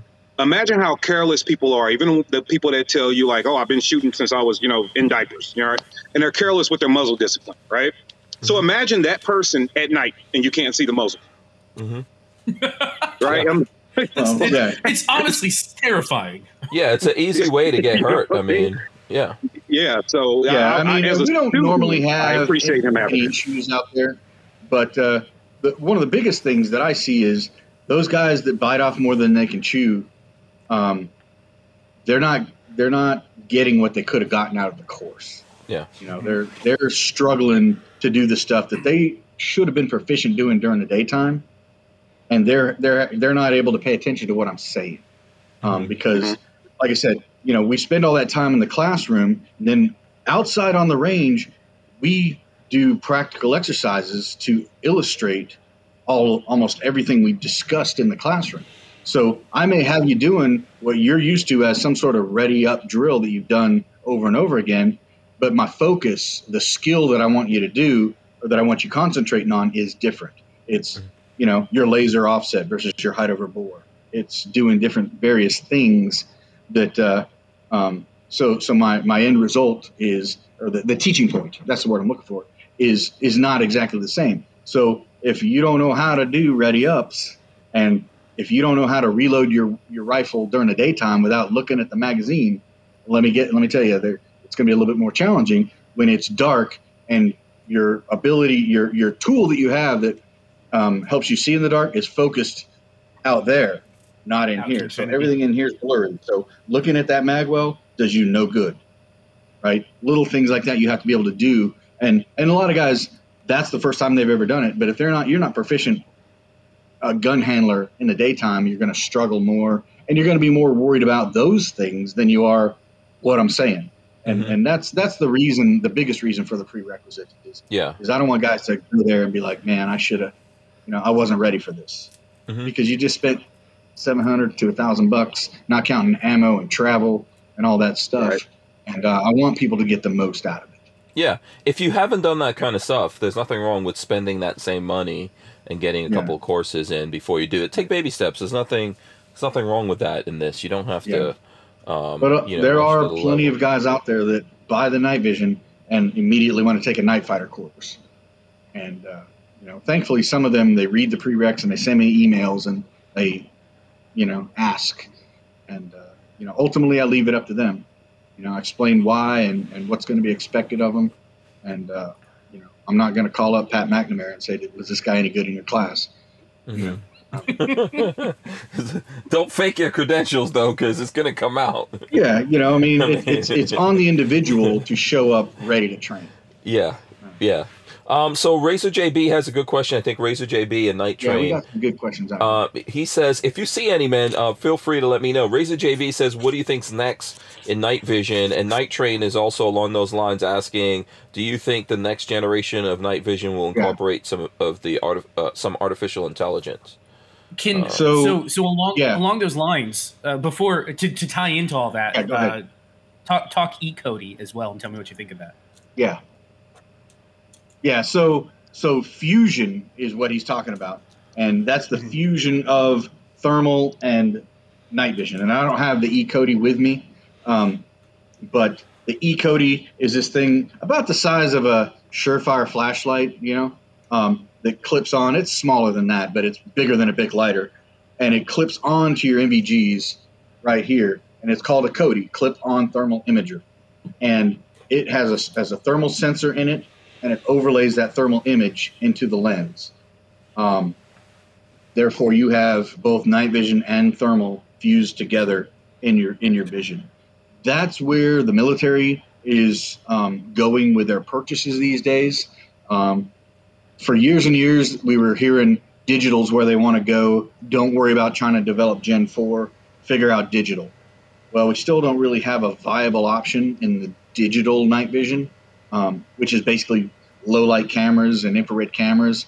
Um, we don't have anything right now, yeah, but we don't have anything that's. Oh, is that a picture from? The yeah, hold it up yeah. a little. Yeah, there you go. You're good. Yeah, it's a picture of E code. Mm-hmm. Yeah, that's a. You took that at the class. Uh, no, no, no. This is off the internet. Okay, mm-hmm. okay. Mm-hmm. Um, yeah, I probably have some pictures too somewhere um, mm-hmm. about that. But uh, that's that's uh, fusion, which is uh, pretty much what the the military is starting to buy now, and they're going with dual tubes. So infantry soldiers are starting to transition slowly but surely from PVS 14 binoculars to some sort of binocular night vision, mm-hmm. just giving them uh, the ability to see better and process information. The the biggest advantage going from a single tube to a double tube is is information processing. Um, you don't necessarily have better depth perception because well you do because your brain is seeing with both eyes. So your brain is processing information the way it does during the daytime. So right now we're looking at each other, we're looking at the screen, and I see things, and my brain is used to seeing what both of my eyes are are giving it for input. If I close one eye, I'm restricted, right? Mm-hmm. I can't I can't see as much. My brain doesn't. My brain's getting fifty percent of the images. Um, that's not exactly the same because with a monocular during the nighttime, if there's any ambient light, yes, I can see what's going on with the other eye. But anybody who's gone from a monocular to a binocular style of night vision probably doesn't want to go back. Um, I was one of those people that was, you know, a proponent of sticking with monoculars until I started getting issued binoculars and running around, and now, um, you know, I, I get it. I understand, and uh, I'm not not going to go back. I'm not going to get rid of my 14 because these things are are awesome. I call them the Glock 19 or the AK-47 of the night vision world, man. Mm-hmm. They're just so useful that uh, if if you buy this to start out with, and then you're like, I'm going to sell it when I'm ready to buy my duals, you won't want to sell it. You'll want to keep it. They're just so handy to have. Okay. Okay. I don't remember where we're going with that. So yeah, I think we're looking, we're looking at the future. Yeah. Mm-hmm. Um, they're also working on some augmented reality type stuff, which is still your night vision and thermal fusion with um, now I can see where other people are and I'm getting other kinds of information and input and we're sending messages to each other from iPods or um, you know iPads and stuff like that on the battlefield in real time, sending messages, um, showing you what I'm seeing, things like that those are the kind of systems that are being worked on right now. But it's still um, incorporating this what we call analog night vision technology. Mm-hmm. That's okay. that's kind of the craziest thing is the technology that we're using for night vision. it's straight out of 1920, 1930, and then developed as a night vision thing in the 1940s, yeah. 30s, and 40s. It's there's nothing new about it. Uh, we make improvement, and we've kind of hit yeah. a wall, as far as I can tell, with how much you can squeeze out of a out of a tube. Um, but yeah, yeah but it, you know what? I've been saying exactly that for ten years, and every year it gets a little bit better. So, but you're right. Yeah. Generational jumps seemed like a really big deal, but yeah, we've just been eking out little by little by little more performance. Yeah. Um, from from what I've been able to find. Yeah. yeah well, the performance mm-hmm. levels of today's um, intensification tubes blow away the same tubes from ten years ago. Mm-hmm. It's amazing because yeah, they're all still considered Gen three tubes or whatever. But looking right. at pictures of of guys going in and using them back in the mid two thousands to what I have for two grand, what I have sitting on my desk right now, it's just mind blowing. Mm-hmm. Yep. Yeah. So what? Kevin's getting suited up right now. I, Kevin, don't make me. I'll do it too. so, hey, one of the other questions that I've seen pop up a couple times was, uh-huh. or, or in comments, was about like night vision's fine unless you know, and lasers are good unless your opponent has night vision as well. Mhm. And then you know, Near- what is coupled it, with that, I've heard and guys near talk about using lasers versus using passive uh, Mhm. aiming, and uh, um, and that's exactly the issue that we're starting to see in in some of the stuff that's been going on overseas, where guys are uh, encountering what we refer to as the near peer Mhm. um, fight, where we have opponents that could could potentially have night vision as well. So what do we do? Did, did you guys hear recent? Did you guys just see the uh, what was the Air Force base in uh, in Afghanistan? We just completely pulled out of one night. Left the A and Yeah. A. Yeah, left the A and A there with a bunch of pretty good equipment, and then like two days later, the A and A went, "Oh, we're gonna go to the other side," and gave all this shit over to the enemy, everything they had. Yeah, Unbelievable.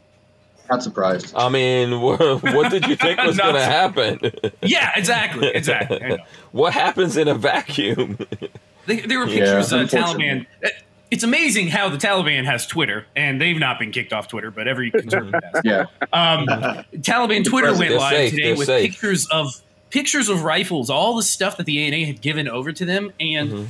there's kit that they had gotten that I drool over. They had full power PEQs, they had um, top quality optics on M16s, like all sorts of good shit that they just handed over. Just oh, here you go. yeah.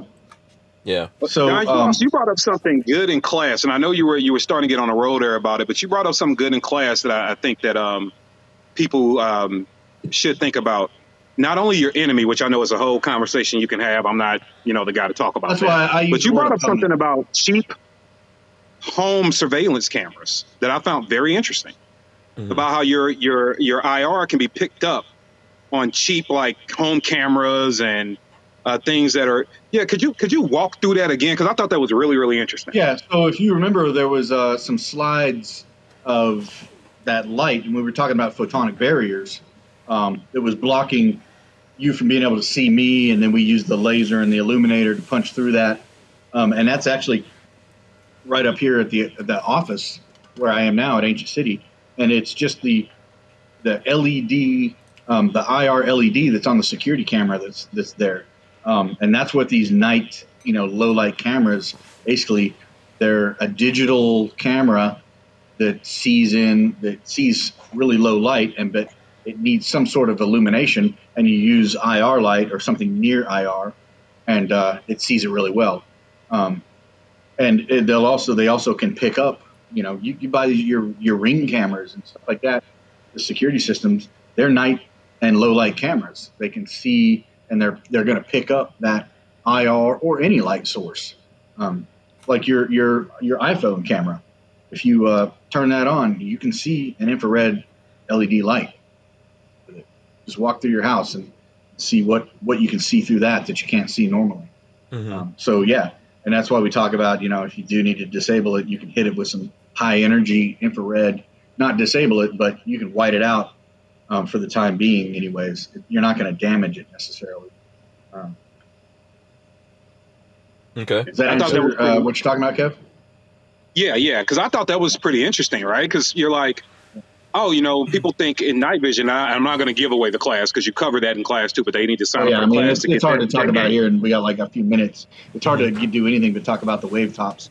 Right. Anything. Oh. Yeah, and we don't have the slides, and we don't have the equipment and everything. Yeah. Oh man, for it, it, people it to- is. It was. It was. It was very interesting, and you almost you have to take the class to get the experience. But when you talk about you know night vision, you think that nobody can see you, and then you start learning about the ways they can absolutely see you. It's like, oh, okay, didn't think that, right? you just you're just thinking it's hard to see. Even understanding, I, I don't know. It's it's good to go learn. You should absolutely take the class. It was a lot of information, but most people would think, let's just be honest, they would think if I have night vision, then yes, because I do have this superpower that nobody else has this superpower. Nobody else can combat me. I'm, you know, I'm invincible. And I think that the class exposes like you have an advantage, but once again, if you don't train and use your advantage, it becomes a disadvantage. Mhm. Well, you have to understand the strengths and limitations of all of that. And that's the reason we talk about the light spectrum in the class and we do all that stuff is is education. You know, it's the same thing that I feel that somebody who would say I want to be a really good rifleman. Well, in my opinion, a, a rifleman, if you're going to give yourself that title, you need to understand how that rifle works as much as you can about it, as much as you can understand about ballistics, you know, and and all of that stuff, so that you understand how that tool works and how you can best employ it, um, and across um, a wide range of situations. And it, it's it's very similar with night vision. It's even more technical. The more you know about how it works, the, the more you understand why it's not doing what you need at this point in time, and maybe you know what type of peripheral equipment that you need to employ, such as IR illumination or switch to white light or we need thermal for this or something like that. Um, mm-hmm. You know, all that stuff. And, and leading right into that, you know, um, that near peer issue with somebody else can see my lasers. I'm not the only one with that on there. Um, that, you know, the, there's a thing. trend nowadays with putting taller mounts on the rifles on the ARs. And uh, one of the driving forces behind that is shooting what we call passive shooting with uh, night vision goggles. So, um, and we go through it all, and, and you know, I could. This is another thing I spent a half an hour talking about that I can't pick up a rifle here and and mm-hmm. and show you show guys. But in the past, it was really difficult to do because we always had these low mounts. We wanted this one third co witness, and especially when the average guy only had a PVS 14, it was really hard to line all that up and see that you know that dot. And then as we started getting more, um, when we started getting dual tube binocular style, it got a little bit easier because I only I had two two two goggles that I um, could line up behind that, and then we started to realize, okay, if I have a bigger lens like a like an Aimpoint Pro or Comp M4 or an EOTech, it's easier to pick up. And then all of a sudden, hey, if I put a riser under that thing, if I get it up a little bit taller, I don't have to try to get a cheek weld. I can do this and see straight at my dot. So it started getting easier and easier and easier to do. And at about the same time, we started to realize, hey, look, we're not the only ones that can see in the dark. So this is something we need to learn how to do.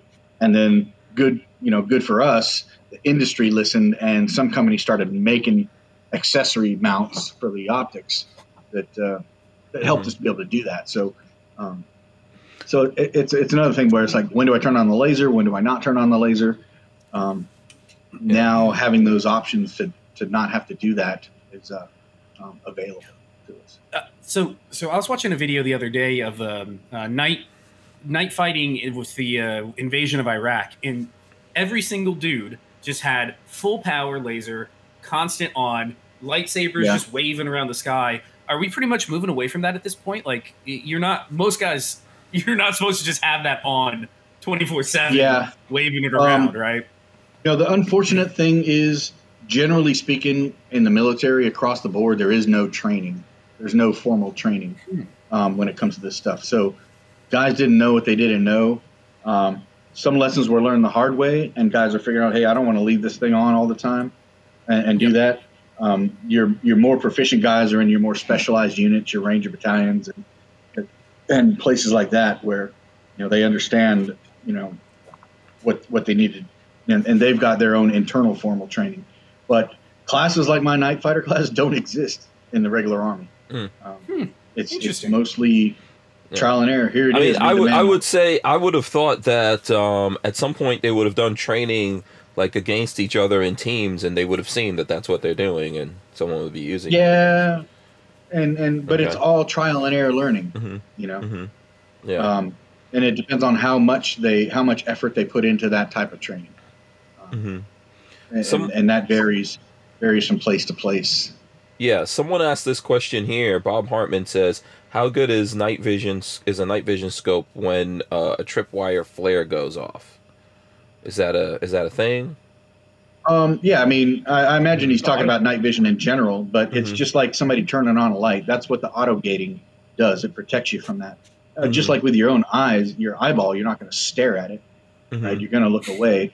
Um, mm-hmm. and then it has plenty of ambient light. So, as as Kevin said, mm-hmm. the more light you have, the more you can see. The night vision goggle processes available light. So, if a trip flare or somebody turns on a light over there or something, that will illuminate other places. That's that's throwing light everywhere. Mm-hmm. Even so, the places that hey, it didn't really light that up too much. Well, under my nods, I can see a hell of a lot more over here mm-hmm. because mm-hmm. of this light over there. I'm not going to stare at a burning magnesium flare with my even with my naked eye, let alone my night vision goggles. Mm-hmm. But it, it, can help. Um, could it cause some uh, what we call um, microchannel plate oversaturation, where it leaves some streaks in there? Uh, yeah, it could, but usually that stuff goes away. If you stare at it, you could you could damage your, your night vision. It's not like it's, it's you know completely bomb proof or bulletproof. Um, you need to understand that if you stare at something that bright, you could cause a, a burn spot in it. Um, you know, usually it's focused light. Um, the ones that I've seen that have the most damage to them was usually caused by a laser because it's mm-hmm. focused and, and intense. Okay. Uh, did you want to ask a question there, Patrick? No, no, I'm just listening. Okay. Um, uh, people, I don't, I think, don't think a lot of guys that don't own night vision. Um, and, and re- uh, remember, I've only had night vision for a, a month now. Mm-hmm. Um, but uh, auto gating is a thing. Auto gating is there. Yeah. It's a, it's a, it's a feature, um, and turning your tube down automatically is what helps when you have situations like that where the lights turn on. the the yeah. old scene from um, Silence of the Lambs. Uh, it doesn't mm-hmm. work like that anymore with auto gating, really. Mm-hmm. Um, but uh, uh, but that technology didn't come around until what the early '90s. PVS sevens were the first like true Gen threes with auto yeah, gating. but like the that. early '90s was, you know, 30 years ago. 25 years ago. See, you know what's funny? Well, why okay, are you being I'm logical? Gonna I'm going to go off on a slight tangent here. Is for whatever reason, my wife and I, we're millennials. I'm 32. So everything for me is going from the year 2000 back. And I don't know why, but that's how my 1980 to me is like 20 years ago. For whatever reason, my brain is like, oh, 1980, that's like 20 years ago, even though it's like, what, 40 something years ago? Um, yeah. But yeah, yeah I, I, my brain always wants to do that from the year 2000. I don't know why. Mm-hmm. Yeah. It's a long time and a lot of things have changed. Before we get off yeah. the subject of, of the future stuff here, what would you guys like to see? What, um, you know, if you could – as as someone who understands this, especially Don, right? You understand this. You've used this. You've used this to uh, to fight and everything.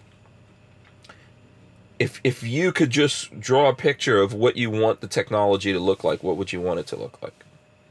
Um, I'm a big fan of the fusion stuff. Mm-hmm. I'm, I'm uh, I would like to not have to clip on something and and we have fusion systems that are that are all encompassing in, in one unit, but they're they're really heavy and bulky. I'd like to I'd like to have it all inside something like this mm. um, eventually, and not have to have an add-on piece. Um, and I, and I think we're getting there. Everything seems to be getting smaller and lighter, and the thermal sensors are starting to get smaller and lighter. Um, that's what I'd like to see. The stuff that we're we're playing around with, the augmented reality stuff. Um, once it becomes a thing, I'd like to see it get small enough that it's it's really user friendly. Because right now, some of that stuff is is uh, still a little bit cumbersome, but it's getting better and better. I mean, we're talking about basically dudes having an iPad right here on their on their chest, and it's just communicating through their radio to other dudes around them, and they're just you know, they can drop a pin. I'm right here, and then they can see. Look, see, I'm looking at that doorway. That's where I want you to go. You know, they that's mm-hmm. that's where they're going with this stuff. Hmm. Okay, uh, it's really cool. How soon before I could just put on a, a pair of glasses and a you know? Uh, that's that, too, that's too much, right? Yeah. Too much. Yeah.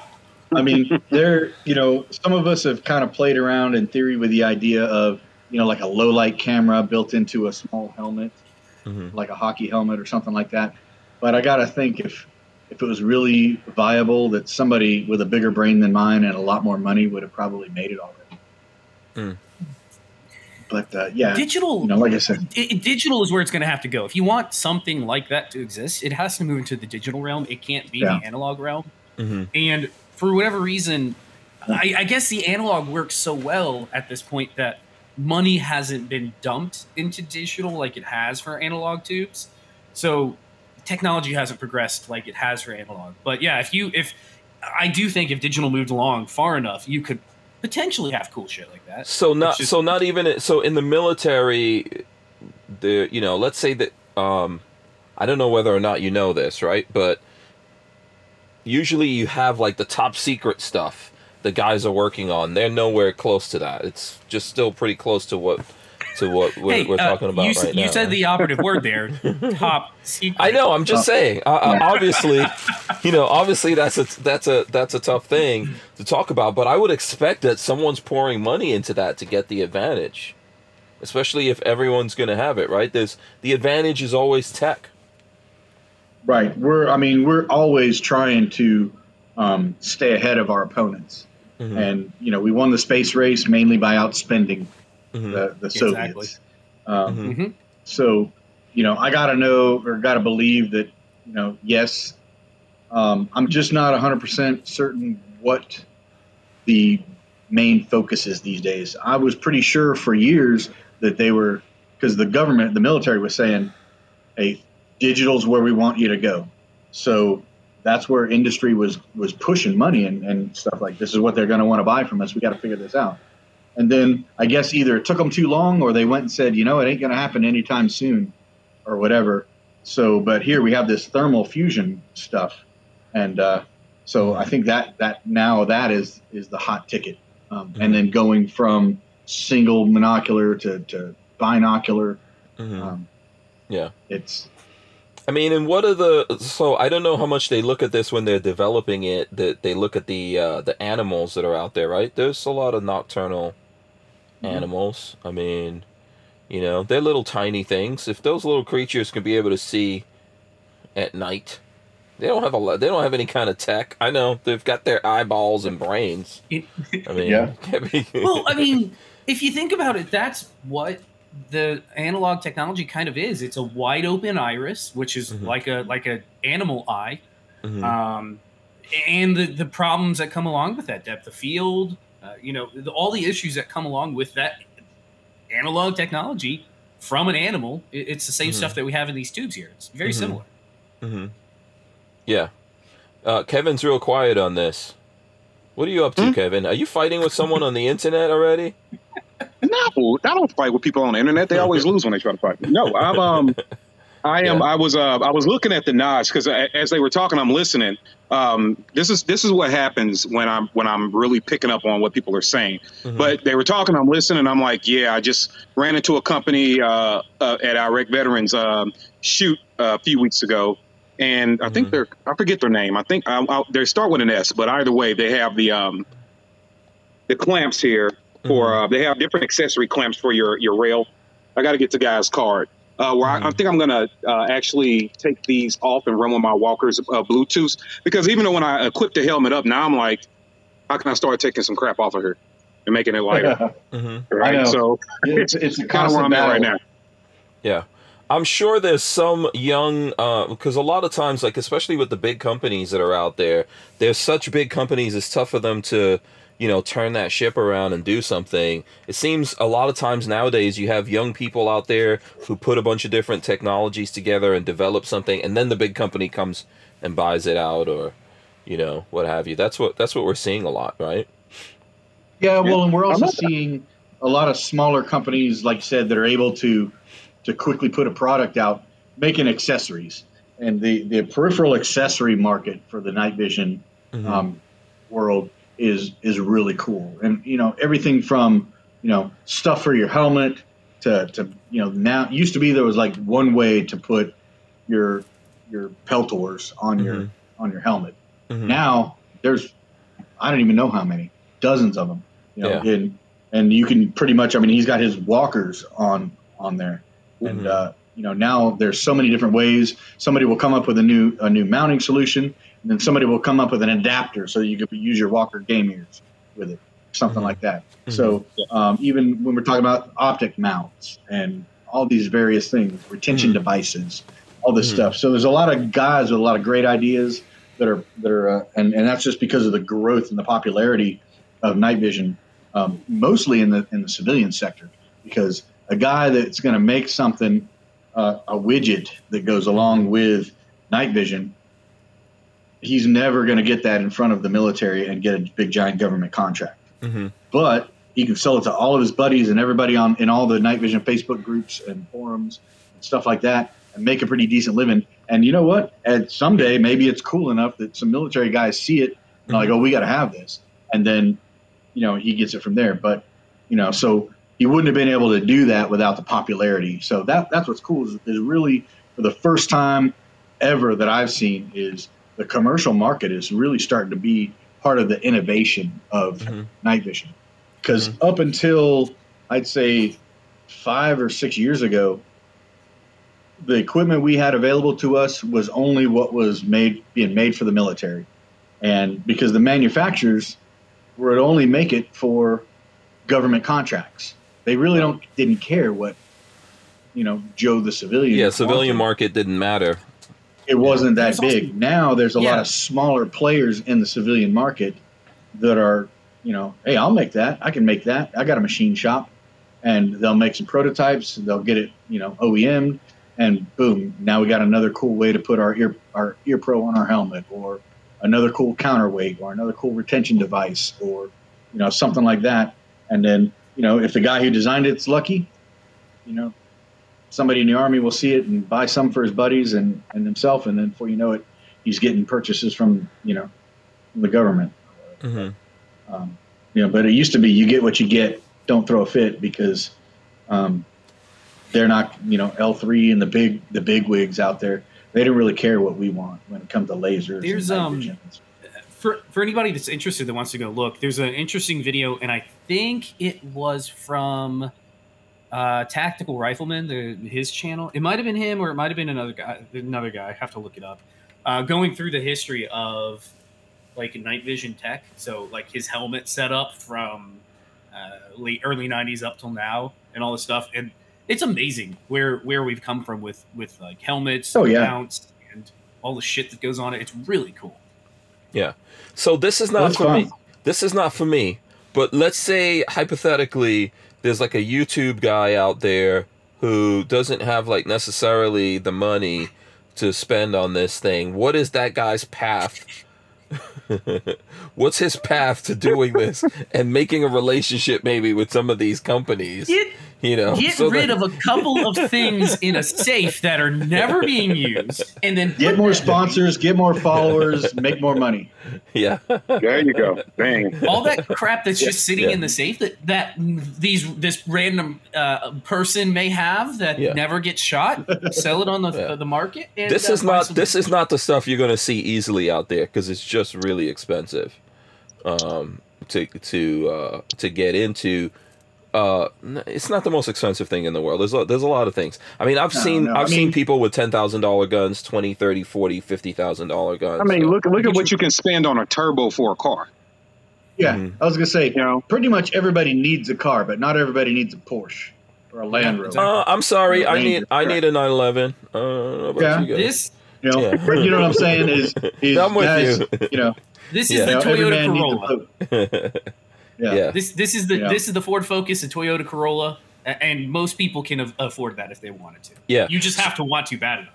Right. So Lola asked this question earlier, and I know Patrick did this. What do you think about building your own stuff? What's the you know bad? You know, like what? What do you I mean, you can do it, but there's no guarantees. There's no warranties. Mm-hmm. Um, you know, I know there's some there's some YouTube tutorials out there, and uh, and it can it can uh, it can be done.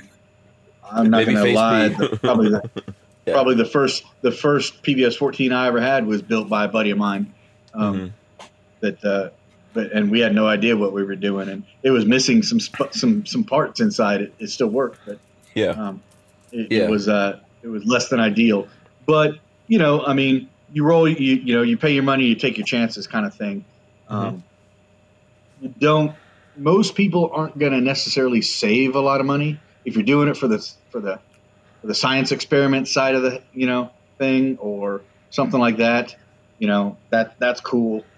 Uh, it's getting easier and easier. It's it's yeah. it's not quite as um, I'm not saying it's difficult to build, but it's not quite the same as building an AR-15 where you can just get the parts wherever. But uh, kind of the cool thing and, is, is you were able to you were able to mm-hmm. um, to actually source that stuff. But it's it's a little bit harder. You kind of really have to get into the the culture to to know who to contact to buy an image intensification tube. Mm-hmm. And the lens assemblies and the body housing and all the parts that go on the inside to hold it together. and all that Mhm. stuff. That's just not the kind of thing that you could buy.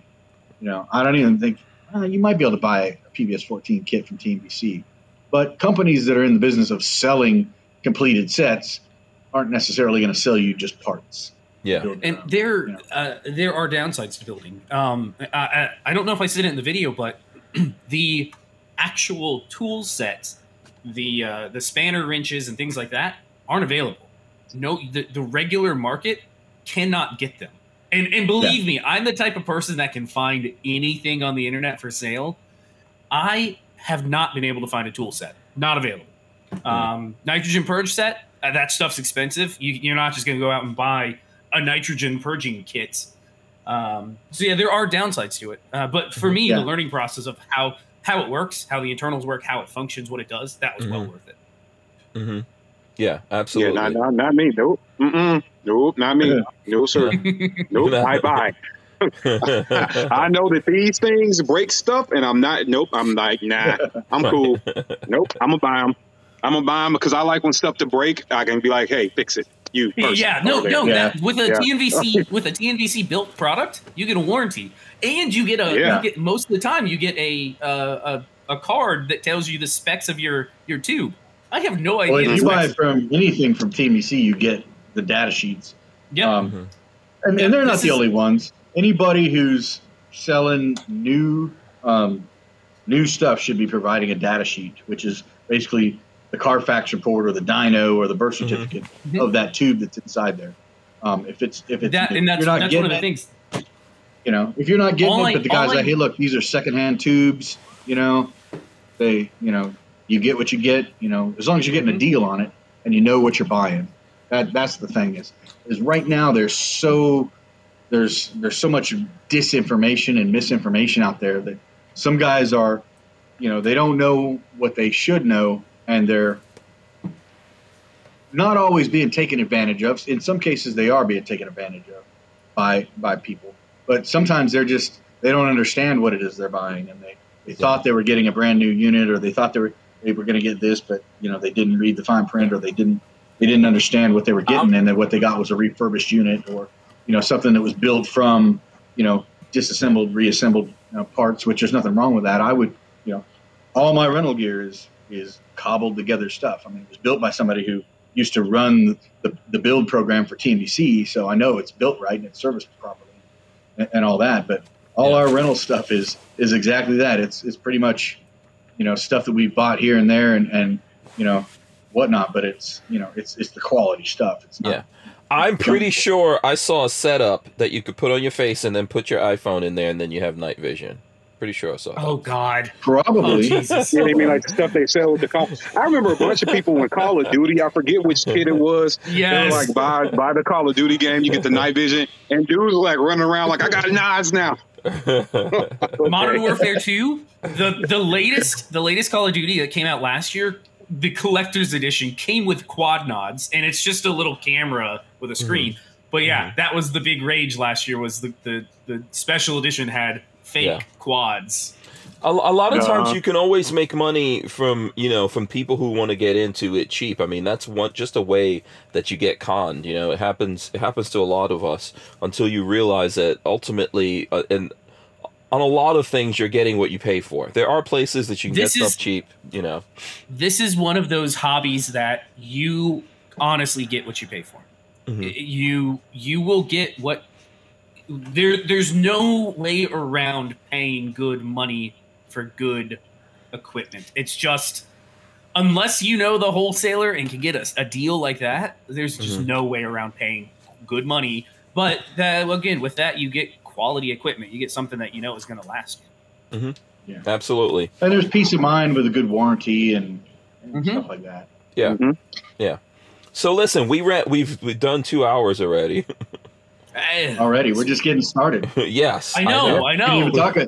didn't even talk And about stayed thermal. on subject the whole time. Look Huh? at that.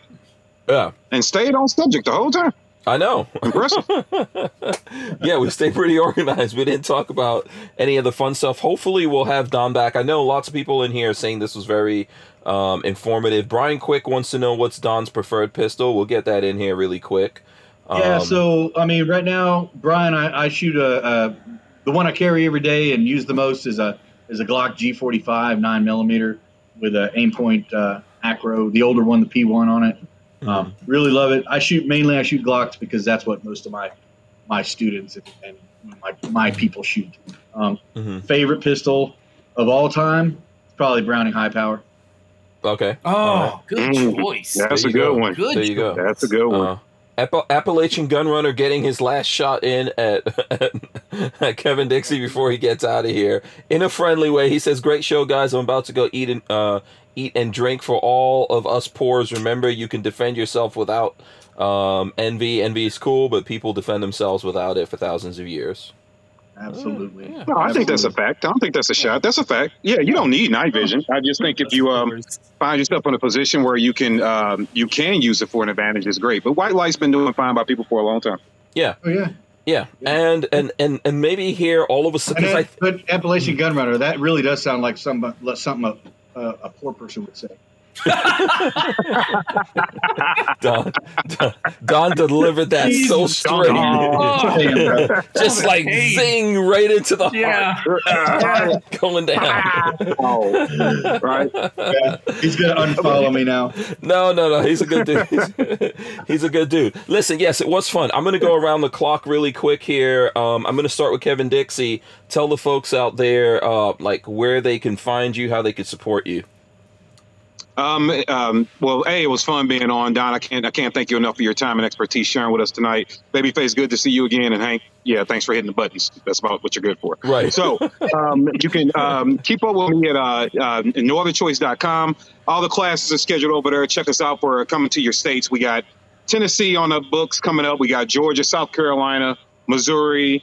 Um, sorry, this truck's going to come out. It's going to get really loud in a second. Um, Okay. California is even on the books for uh, early next year. So just go to the website. Okay, what happened to him? The, the, Oh, how did, how Kevin. does a truck go by and knock out his Truck, internet? Must Okay, blocked yeah. You yeah. guys- there we go. All right. Yeah. If you need that new, this thing froze. Or is, is playing? Yeah, I don't you're here. You're here now. Yeah. Is it froze? No, you're here. We got you. I don't think he can hear us. I don't know. Yeah. I think he's locked up again. Yeah, that truck got him. Hello. Yeah, Yeah. I think it froze. Yeah, that's right. Yeah. Yeah. yeah, we can hear you. You're here. Okay, let's go to Don. Let's go to Don. Don, All right, tell the right. folks out there. Yeah. Um. So, what's the question? Yeah, uh, where can you find me? Did it freeze? Instagram, Hello? We- we Greenline Tactical. gone? What we doing? Mhm. I'm on the Facebook. I have a company page, Greenline Tactical or Greenline, I don't remember. And then, you know, you can hit me up through Facebook. We just launched our new website um, about a week ago. It's still working out some kinks, but greenlinetactical.com. Um, Mhm. Improvement big time over the uh, old one. Um, we got a pretty busy schedule ourselves uh, for the rest of the year. Uh, Night Fighter here in St. Augustine in December, and that exact same weekend, first weekend of December, out in Las Vegas. We're running two classes simultaneous, Mhm. um, and then uh, going out to I got shotgun class this weekend, but uh, Colorado in a couple of weeks. Red Dot Pistol in Camden, Tennessee, right after uh, Tactical Responses Alumni Weekend.